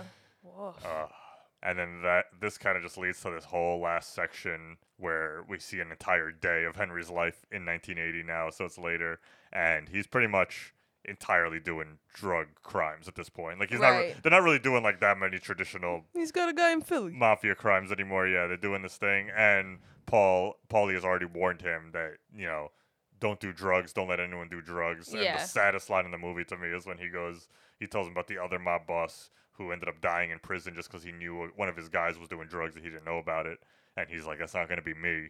And fucking, we're in the spoiler Oh. section. That's exactly what happens to Paulie. Damn. Um. So uh, yeah. So Henry's doing all these drugs and shit, and then the I love even the edit. Like the style of the movie changes in this 1980s drug sequence, where Mm. all of a sudden like.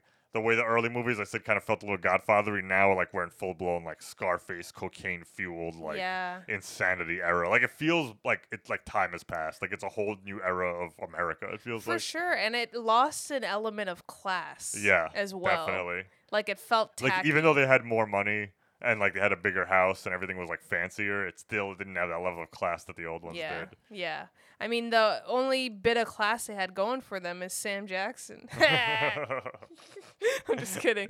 What the hell? No one told me Sam Jackson's I in the know. Goodfellas. Yeah. Like that is so random to me. Uh, it was 1990. Why does no one talk about that? He was making his bones. All I knew about was Scorsese, Martin De Niro. Martin De Niro. Mar- oh no man.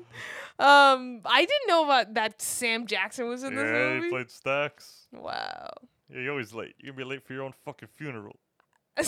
We're also Jesus. jumping around so Oh, much. I'm so that, that happens like in the middle of the movie. I forgot when that happened. It's fine, so that's honestly. Who bad. gives a shit? Let's just because I, I forgot to. Like, we barely even talked about the Lufthansa heist and Robert De Niro going on a killing spree. Uh, we, we went over all of that. It's fine. I mean, to be a trash man in that era is all I have to say yeah, about exactly. That. uh, that Lufthansa heist, like that, that actually was like at the time the biggest heist in American history. Like they Mm. literally robbed six million dollars in physical cash.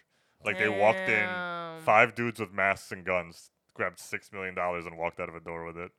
That. Like that's insane. And, that's, then everybody spent their money immediately. Yeah, I mean, and that's why, like, as much as like De Niro was going crazy and he ended up killing like all of his like friends, I understood where his paranoia was coming from. Yeah. Um, because apparently, like, I was doing some research on the real thing, and they didn't even know how much money they were gonna steal. Like, they just they knew it was gonna be a lot, but they had no idea. They thought maybe a million dollars. So when it ended up being six. It was just like a lot more eyes were on them than they thought it was gonna be. Like all of a sudden, the FBI was like, "What the fuck? Six million went missing!" Like, so that's why it was like they they didn't have like a plan to stay under wraps as well.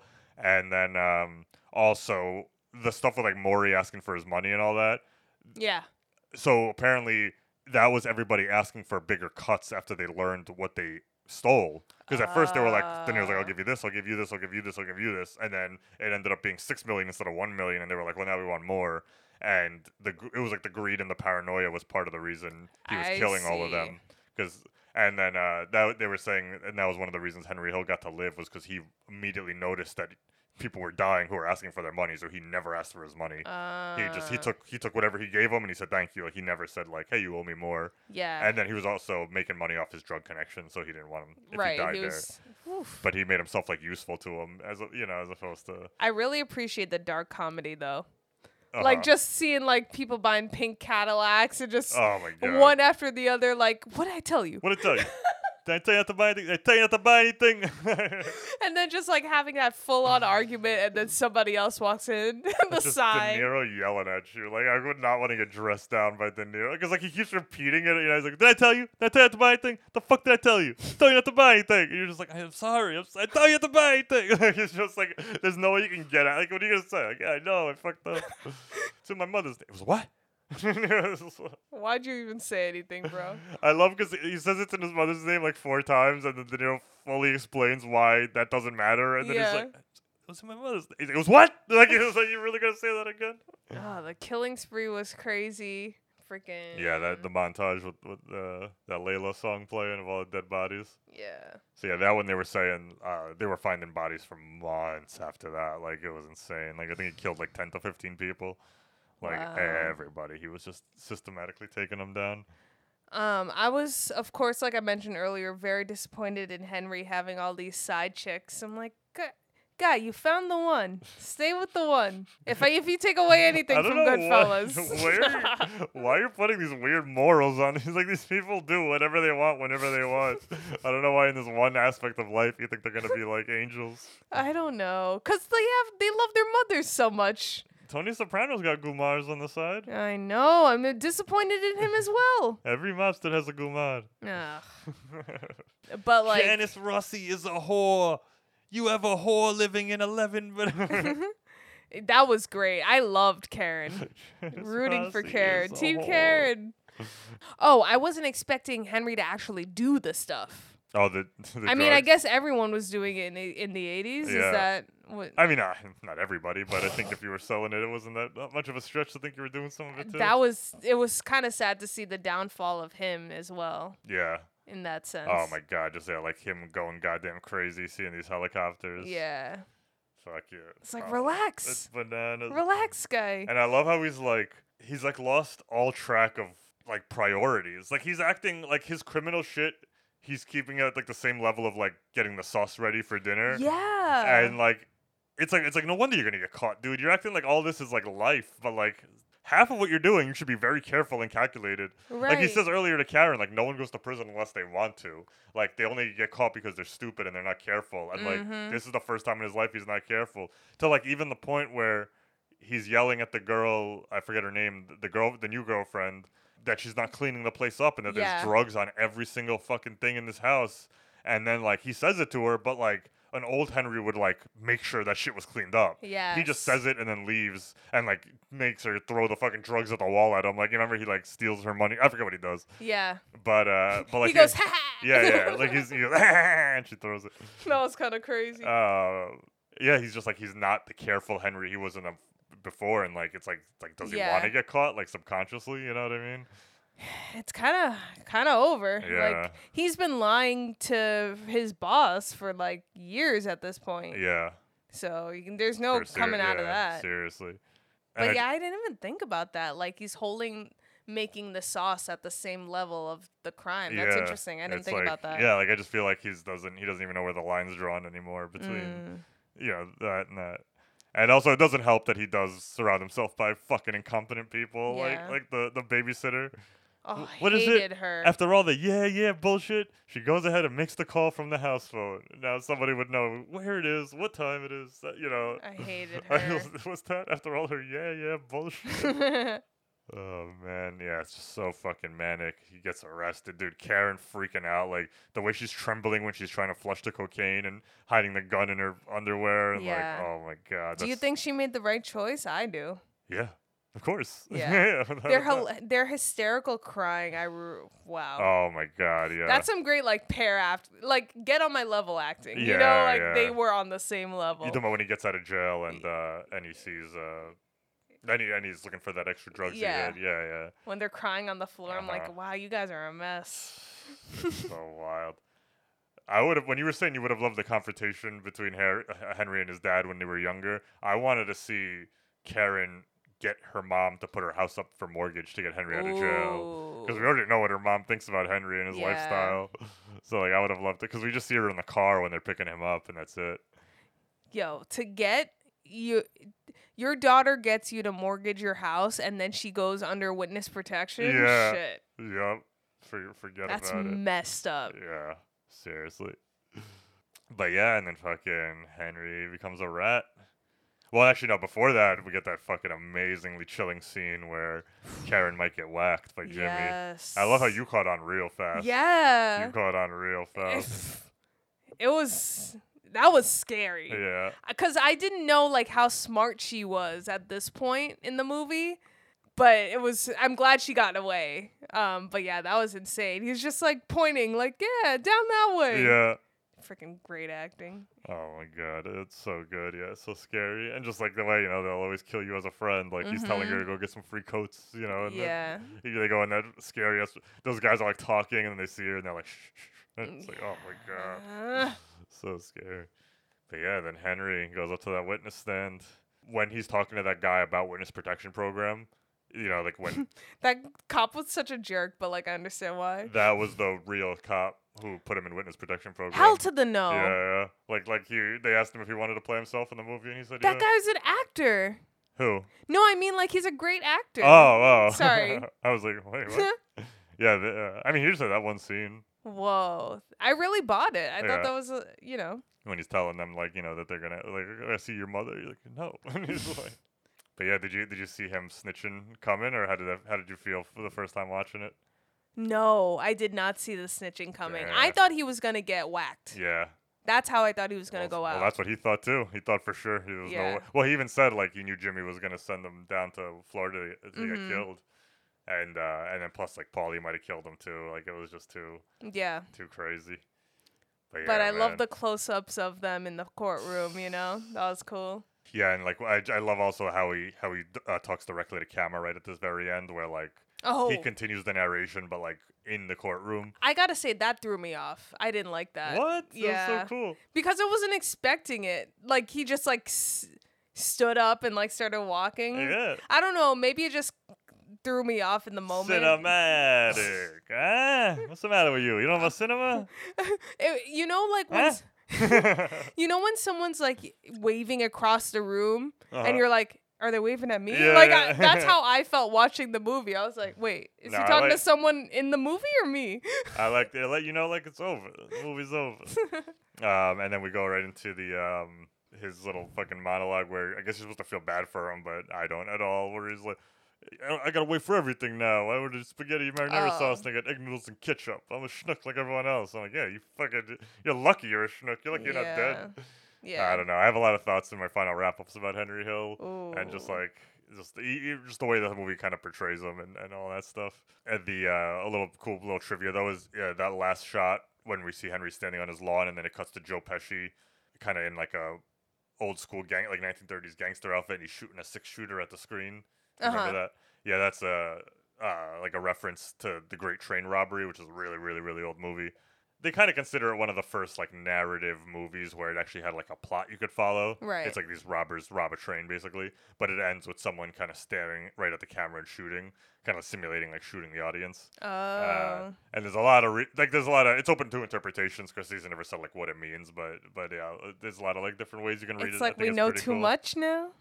I no, I don't even think it's that. I think it's more kind of my interpretation of it. Again, this is completely just the way I read it. Is like, like I said earlier about this movie attempting to not glamorize the mafia lifestyle and like show you the bad side and, and the fun parts, you know, Mhm. uh, is kind of him changing the narrative where most movies before this about gangsters, they were always pretty cool. Gangsters in movies were always kind of like kids wanted to be them. It was fun to watch. Even if they died in the end, it was always kind of like, oh, they died in a blaze of glory. Like it's badass, you know, like they don't really like show like the underbelly of it. Mhm. And so I almost feel like this, and Scorsese is such a film buff. I, he he probably thinks the start of that is the Great Train Robbery. It's one of the first narrative movies, and it's not a coincidence. It's about criminals robbing a train. Right. And so I almost, to me, this is like him kind of bookending that era of us like idolizing these gangsters, and more like kind of seeing them as like both like monsters and as like broken in human beings. Hmm. And so to me, the Great Train Robbery is the start of it, and then Scorsese with this movie is him being like, and now like we're gonna like bookend it, like with Joe Pesci by having Joe Pesci do it, like saying like that era's over almost. Interesting. Where like Joe Pesci is kind of a character. I mean, he got an Oscar for this, and people do like idolize his character for probably the wrong reasons. Just because probably tons of people who watch this just think, oh, he's so crazy. I love him. He's badass.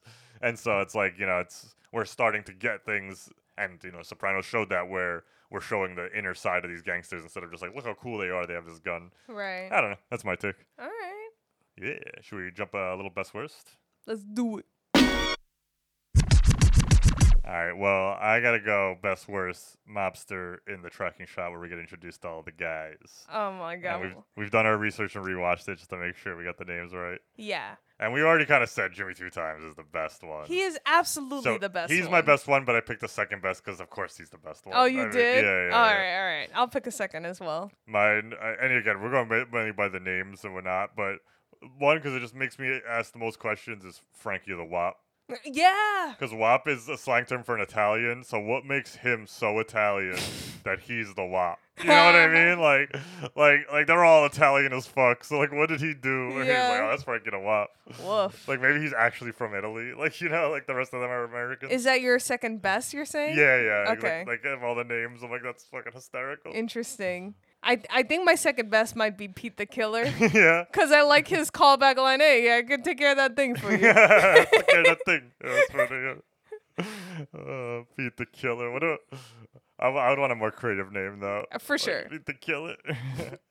And then the for worst have to go to sleep. I don't understand the name. I don't know why Freddie No Nose is called that because his nose. I guess I guess it's a big nose. So the joke is that he's got a big nose. Uh oh, okay. I w- I thought he was the guy who like told you like not to do something. Oh, maybe. Like no oh, I don't think it's no nose. That's mad funny. Oh no no! Don't do that! No no no! I guess full of no nose. No, you know like hey, can, not, not enough yes yeses. Too many no no No, no. It's like hey Frankie, can I kill that guy? No no. You know like uh, no, I think it's I think it's a lack of a nose. Oh. A no nose. that makes sense. But then I looked at him and he has a nose and it's decently big, so maybe the joke is, you know, when you call someone like tiny and they're big. All right, my worst is gonna be Fat Andy because I feel like it wasn't creative. Ah, and what if he loses the weight? exactly, like it doesn't you know last. Uh, hey, how you doing? Oh, What else you got?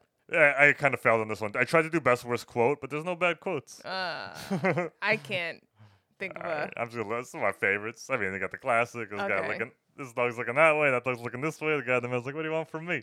I got some other. We got. They would spit on their own floor. Do you believe that? Why would you spit on your own floor? I freaking love that line actually, and it made sense. Why would you spit on your own floor? Uh, we got classic. Thought we go fuck yourself. We got classic. Oh. Oh. Oh, there's so many good lines. Yeah, when when I don't remember exactly what he says, but when Paulie's telling Henry uh, not to sell drugs, and when Henry says yeah, he like starts scratching his cheek, and he's like yeah, and Frankie just Paulie just smacks him right Yeah. away, and he's like ah, listen to me. I The smacking. I told you not to buy anything. I told you not to buy anything. this is the Andy's greatest hits here, or like the fuck's the matter with that guy? I just got out of, I got out of prison. That's what he's gonna do to me. Hey, you have to be fair. You insulted him a little bit. A little bit. You insulted him a little bit. so good. Little bit. All right. As I'm sure there's a million more. But That's can't think of hilarious. Anything, anything else? And I got no worse. I, Everything's I, I, got, I mean, the last one is with this weird laugh. Such a weird laugh. yeah. It's so unique in that I can't hate it. Yeah. Because if you're gonna have a laugh like that, make it interesting and unique, and that was interesting and unique. Yeah. I can't forget it. Also, like even just like the way his like face contorts when he smiles, Yeah. it's real weird. It's like it like folds up like in a weird It way. It does. Oh, and I gotta say too, the teeth in this movie. I I think we took for granted how regular teeth sort of grounds a movie. Yeah. Because everyone know? everyone now has like beautifully crazy straight teeth. Yeah. Yeah. No matter what Even class when, they're when in they're in the movie. homeless, it's like, are you kidding me? Yeah. All right, that's all I had in my best worst. All right. I mean, to make up for the fact that I didn't come up with the best worst, I'm kind of bringing up what I did with holes in that we come up with names for each other. Oh, mafia names. I got one for you. Oh, damn, that's not fair. This- I'm gonna come up with another bad one. Yeah, it better not freaking be uh Masha soap mouth. soap mouth. You better come up with something better. what do you got for me? Yo, that guy over there, that's IMDb. I hate it. I hate it so much. Yes. That's awful. Uh, That's terrible. all right. Uh, I, I mean, I'm trying to think. Treat City. Uh, I'm gonna call you the hall monitor. The hall monitor. Yeah. Uh, God damn it. Whatever, IMDb. That's Marshall the hall monitor. And you go, no running in the holes. That's your thing. That's your. My backup for you was Mr. Hollywood. oh, I don't like it either. Anyway, that's Uh, all. That's fun. Should we go beyond? Yeah. I think we should just because this is a true story. Obviously, s- sequel would be weird, but um, we could use this time to kind of talk about some of the real life differences and things like that. Or if you have any specific questions, or ask, I got some stuff too. I would love that. And then I know that they had uh sort of like a end credits of what where everyone is now, but obviously that movie was made in the 90s, so Yeah. I'd love to know like if you happen to have that info like what what's the deal with all these people in real life? I do. Because the only one that was really up for grab. I mean, they tell you that Paul Cicero died in jail, so Paulie died Yeah. before that, and they said Jimmy would be up for parole in 2004, but he died before 2004 in Oh, jail. okay. So it didn't. It never ended up happening. Interesting. What was kind of crazy is I never really thought about how recent this movie came out to the events that it happened. Like I don't know why in my head I always Hmm. pictured it was like maybe because I didn't watch it in 1990 because that's when I was born, so I didn't watch it until like 2004, 2005. Right. So to me, it felt so far removed from the 40s, 50s, 60s, and 70s. But like this movie ends in 1980, and it came out in 1990. Yeah, Like the trial it's really happened in like the early 80s, and then the book came out in 85. Like so, like it was all like pretty like it all like kind of just happened to these people. That's really impressive for them to write a script.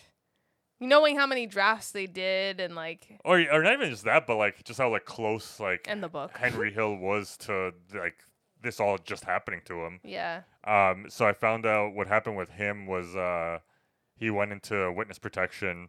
He ended up getting continue starting to sell drugs again in witness protection program. No way. Yeah, got caught uh, on drug charges in 1987, and then got kicked out of the witness protection program oh. and had to go back to being Henry Hill. And then that's why he started. Basically, he had like no ways in life to make money, and so like that's when he started like selling the story and like, uh, or I guess he already sold the rights to the book, but like being selling the rights to the movie and like basically the rest of his life was making money talking about being a mobster. I mean, you have to make money to protect yourself anyway, I- right? I, guess, yeah. Or at this point, is the mob sort of gone? Uh, yeah, I mean that family's kind of gone. So that's one of the things that I, I learned about that, like how much repercussions these actions actually had. So his testimony put over 50 mobsters in jail, Shoot. and like not only completely crippled that crime family, like it never came back, but it really shed a light into like the American public. It was such a public case of like how much organized crime actually did control things, and then it hmm. subsequently caused the like FBI and everyone to crack down even more. And like it's really like Henry Hill kind of not single-handedly ended the mob or anything like that, but he played a huge role in the mob becoming what it is today, which is still around, but not. It's not influencing things the way it was not influencing like elections and shit the way it used to. Uh-huh. You know, so like like him kind of ratting out on these people really like changed American mafia as a whole. Like it really like it could never really recover from the damage that putting all these people in jail and telling every single story and like because back in the day, other rats they would tell enough to save their life. Right they wouldn't tell enough to fill books and movies and spend the next 30 years like detailing every single thing that ever happened to them. Wow. So it's like he was kind of like the biggest rat of them all. Like you know what I mean? Like it really it I really had repercussions. For the amount of time he was in it as well, like yeah. from a teenager to a full-on adult, married with kids. Yeah. Damn. So another part, the probably one of the biggest things they left out of the true story is Henry did actually like try to get out of the life a couple of times prior to this final time when he like snitched out. The movie kind of like chose to not to sh- play that up, where like he was pretty much afraid all the time. You know, mm-hmm. like like like the funny funny like a clown scene like that was a pretty normal occurrence where like he never really knew when like these people would like snap. Like you know they could be from being his best friends to like saying the wrong thing blah blah and one of the biggest things he did in 1960 which was right around a couple of years after he the first time he got pinched in that they show when he's 16 he joined the military and went off Whoa. to like fight in the airborne for like three four five years because it was his only way teddy could see to get out of uh Mhm. of the life. And so he went and he was in the army but he ended up like he just couldn't he was just still just a troublemaker. Like he he gambled. Like he just thought all this shit he got into fights. Like he eventually just got back into his old habits of you know he'd be gambling loan sharking getting into fights and eventually got dishonorably discharged and kicked out of the military. And then it just took a year or two of being back in New York that he just fell right back into it. And so they they just thought that would break up the narrative a little too. Like You, you'd feel like that would need to play a bigger role in a movie. For if, if you showed him go to military and nothing changed, you'd be like, why do we even show it? So they cut that out. Hmm. But that was just to show that like, but it wasn't it wasn't that crazy for him to snitch. Like you know, if you really knew him in real life, like he did try to figure out how he could get out of things. Hmm. And it wasn't until they killed Billy Batts that he knew like he was basically in it for life. That like after that was like the turning point of like you can't Interesting. because he didn't really. I mean, maybe he lied about this, but like the way the movie shows it is like he never really kills anyone. He's not Mhm. a murderer. Like he's not. He's he's usually like keeps his hands clean of that kind of stuff. Yeah. And even when they kill Billy Batts, like he looks like distraught about it. Like it's not. Right. It's not uh something that's as easy as being like, oh yeah, we just knocked off another guy. You know. Right. I yeah, I mean the the journey of his character too, like he got in because he wanted to be perceived a certain way and have a certain lifestyle. And by the 80s, he's I guess he kind of has the lifestyle, but it's a mess. Like he's changed But in the, that but he's the not family even aspect's gone. Yeah, Tommy's dead. Right. Jimmy's a paranoid maniac who killed all his friends. Paulie hates him. Like, Yeah.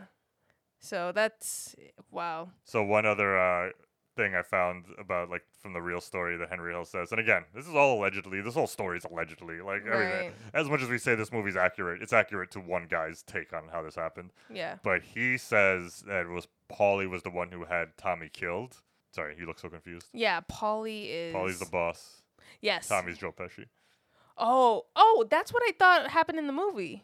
Well, Because because Paulie had to make right for that. Oh well, yeah, but uh, sorry, I guess I have more details. Okay. Uh, so this this is what Henry Hill says happened when he was in jail the first time. When who was in jail? When Henry was in jail Okay. the first time, Karen and Paulie had an affair during that Oh. time, and which actually really Which made, makes sense. And it made that one line make a lot of sense in the movie where he goes like, "I'll talk to Karen. I know exactly what to say to her." Know? Yeah. Oh, Um, snap. So they had an affair during that time, and also during that time, Tommy tried to make some advances on Karen, and she turned him down, and then he tried to rape her. Whoa. Like, like I don't, it, I, I didn't get these details, but they did use the words "tried to rape," so I assume it didn't happen. I don't really know how it didn't happen, but and then so she went and told Paulie what Tommy did.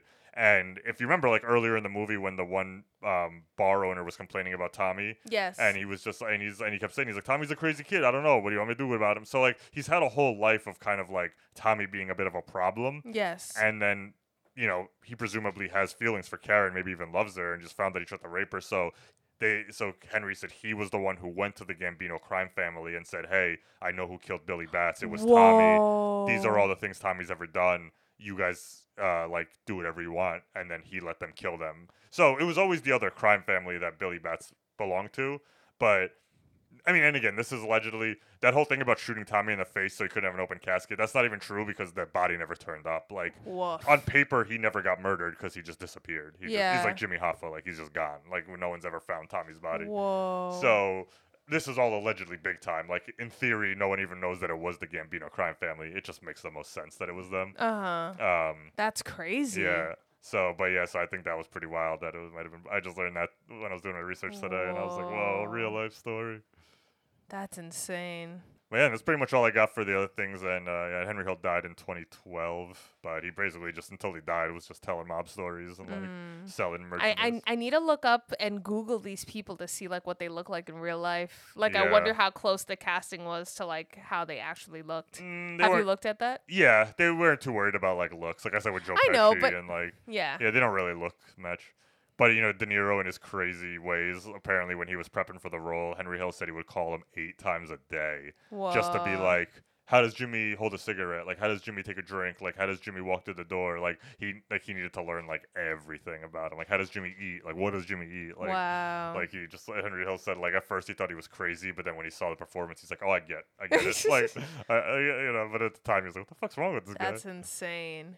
My question for you and beyond is thinking of if we were to remake Goodfellas, but from a different character's perspective, who would you want to see? Whose perspective would you want to see? I think maybe Paulie's. Mm. Because I think he's old enough where learning his backstory would actually be interesting because he's already fully grown when Henry's a kid.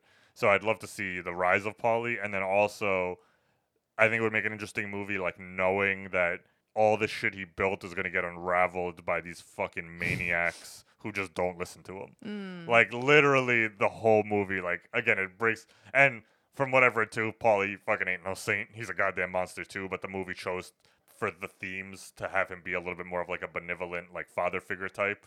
Like he really, he never like really raises his voice or like does anything all that scary. He has one-on-one conversations. Yeah, like he's a very like kind, kind of understanding guy who follows the rules, and you know that's a little bit skewed because I'm sure he fucking like Henry. I saw one interview. He tells a story of like when he was a kid and he was riding around with Paulie, like I love this new life. This is crazy, and like he saw Paulie go into a bar and like.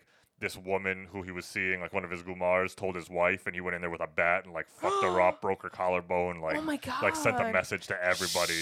And Henry was like a kid and just watched this, and that was one of the first times he was like, "Oh my god, this isn't all fun and games."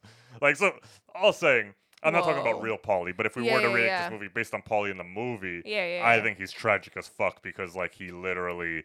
Like even at the very end, when like he should have killed Henry, he still gives him thirty two hundred dollars and sends him on his way. Yeah. When he had every reason to murder this Yeah, motherfucker. I thought he was gonna shoot him in the back of the head Yeah. as soon as he turned around. And that's why like it's so hard to even give any fucks about Henry because then he's like, all he gave me was thirty two hundred bucks for a life of of working for him, and I was like, motherfucker, you ruined everything. Yeah. Like you brought the drugs into this and fucking took the every. You, you literally are the most ungrateful piece of shit I've ever seen in a movie. For like, sure. So it's it's like I sorry, I think Paulie would be the would be the Yeah, that's a great answer. Do you have an answer? Um, I mean, I didn't even. I kind of plus one yours. Um, but I am interested to see like Jimmy because just because he was so like big shotty at the beginning of the movie, I want to know like how'd he get there? You know, like what was going on? and his real life story too like he grew up like in an orphanage like he pretty much like had nobody in his life and like had to like really like work for all that shit which i Mhm. think makes him also different from henry and interesting is because like yeah henry had like a you know he didn't have an easy life but he wasn't like it wasn't like he was in a situation where he was like struggling. Like his, it looked like his family was eating. You know what I yeah, mean? Like yeah. it wasn't so dire where they would have died if he didn't go into crime. He Yeah. seemed to go into a couple more superficial reasons. He's like, "Oh, I want to live that life. I want to be the fancy one where everyone gives you stuff." And so like it's interesting. Jimmy kind of came up at a necessity, and Henry kind of got glamorized by the fanciness of it all. You know yeah, I for mean? sure. So, Wow. yeah, interesting. So to wrap this up and just try to sum up my feelings for this goddamn crazy movie. Yeah, I think it's probably one of the most. It's definitely the most unique gangster movie of all time. I don't know. I, I have so much love for The Godfather. I, I could never say one's better than the other. They're so different, but.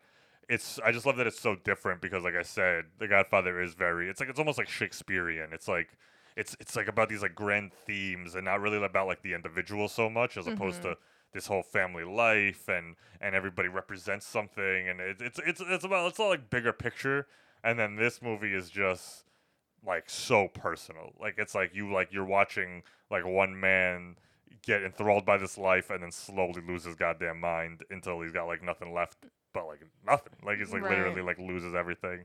So i think that's fucking so awesome. And even just tackling covering three decades in a movie that's just impressive on its own 'cause Yeah. I feel like some people try to do stuff like that and you just get lost. You're like, I don't know what the fuck, why we're, who's doing what and why it's happening. Man, this movie was long, but like it didn't feel long. Yeah, it doesn't. Like it's it's two and a half hours, but it like Wow. it, just, it goes very fast.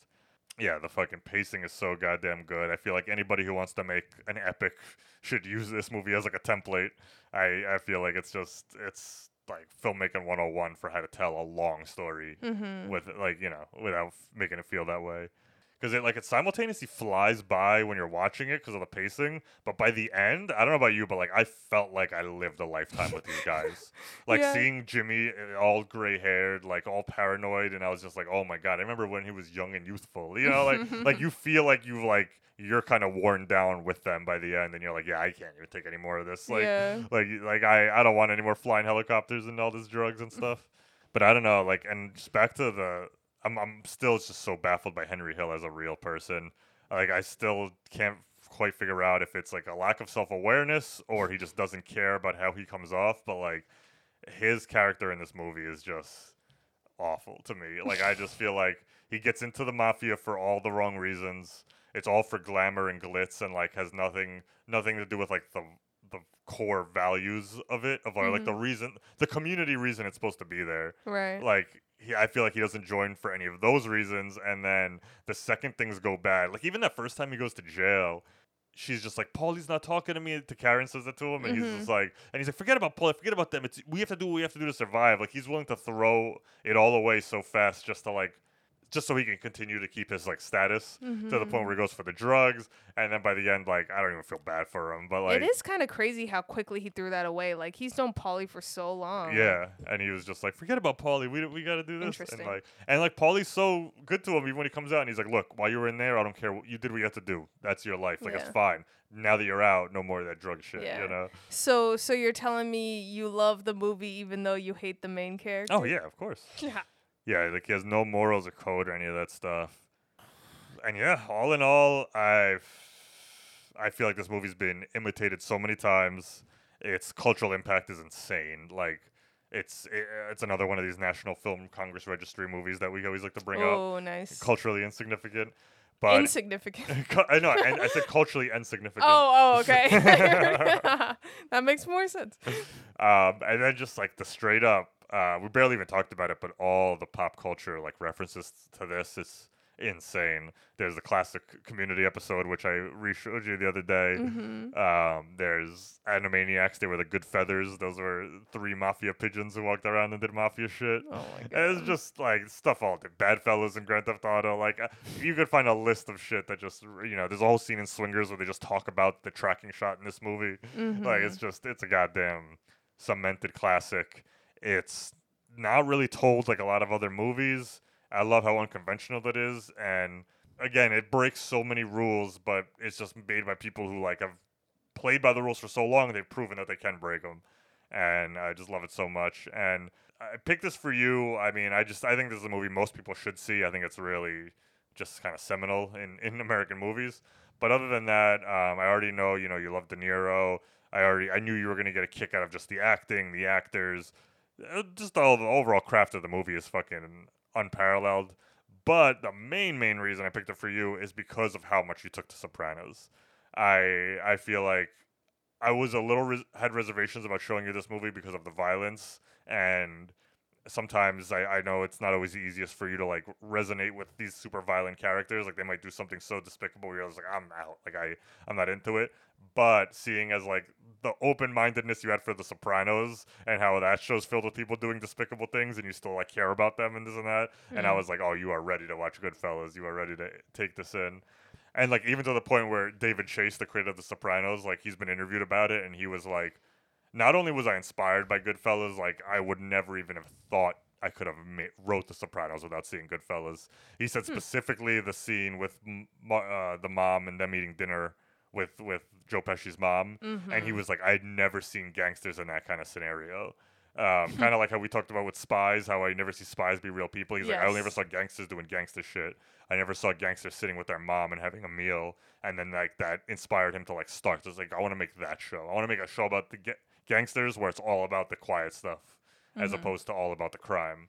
And so I was just like, listen, you know, if the guy who loves it, made the show you love loves this, I feel like there's a good chance you might be on board too. Hmm. So those are all my reasons I picked it. So Masha, I gotta ask, what's the matter with you? Do you love what I love? Huh?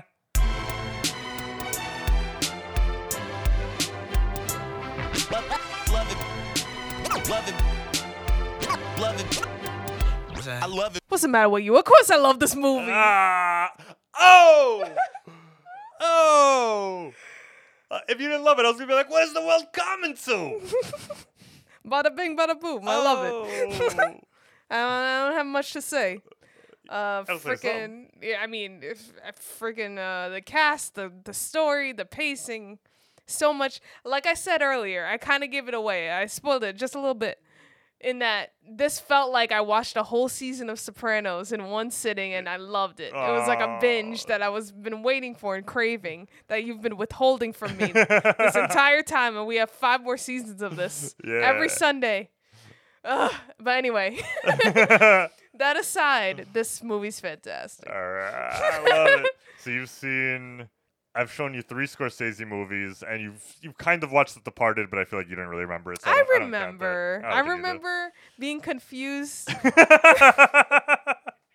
they all the white guys look the same. All right, we're not talking about that, but anyway. All right. Now I've taken you to the theaters to see Taxi Driver. We've Oh, done yeah, King of was good. Comedy on was a good here, and we've done this. Yeah. How you feeling about Pretty Scorsese? Pretty straightforward uh, titles. Uh, I mean, Scorsese's all right. All right.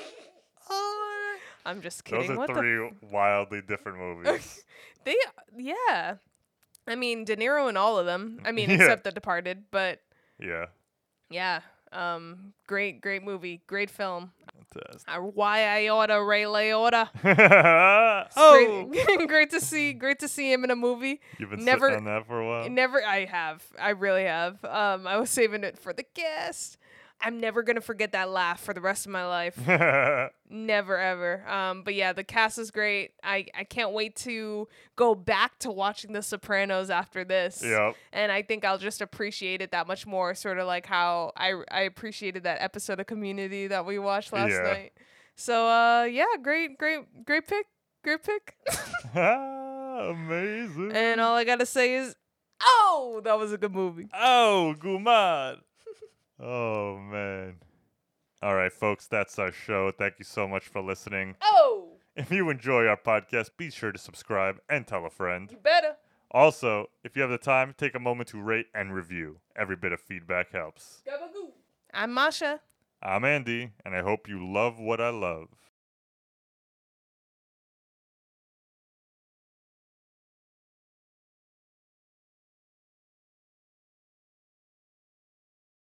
And remember, our podcast was tested against hurricane winds. oh. Oh.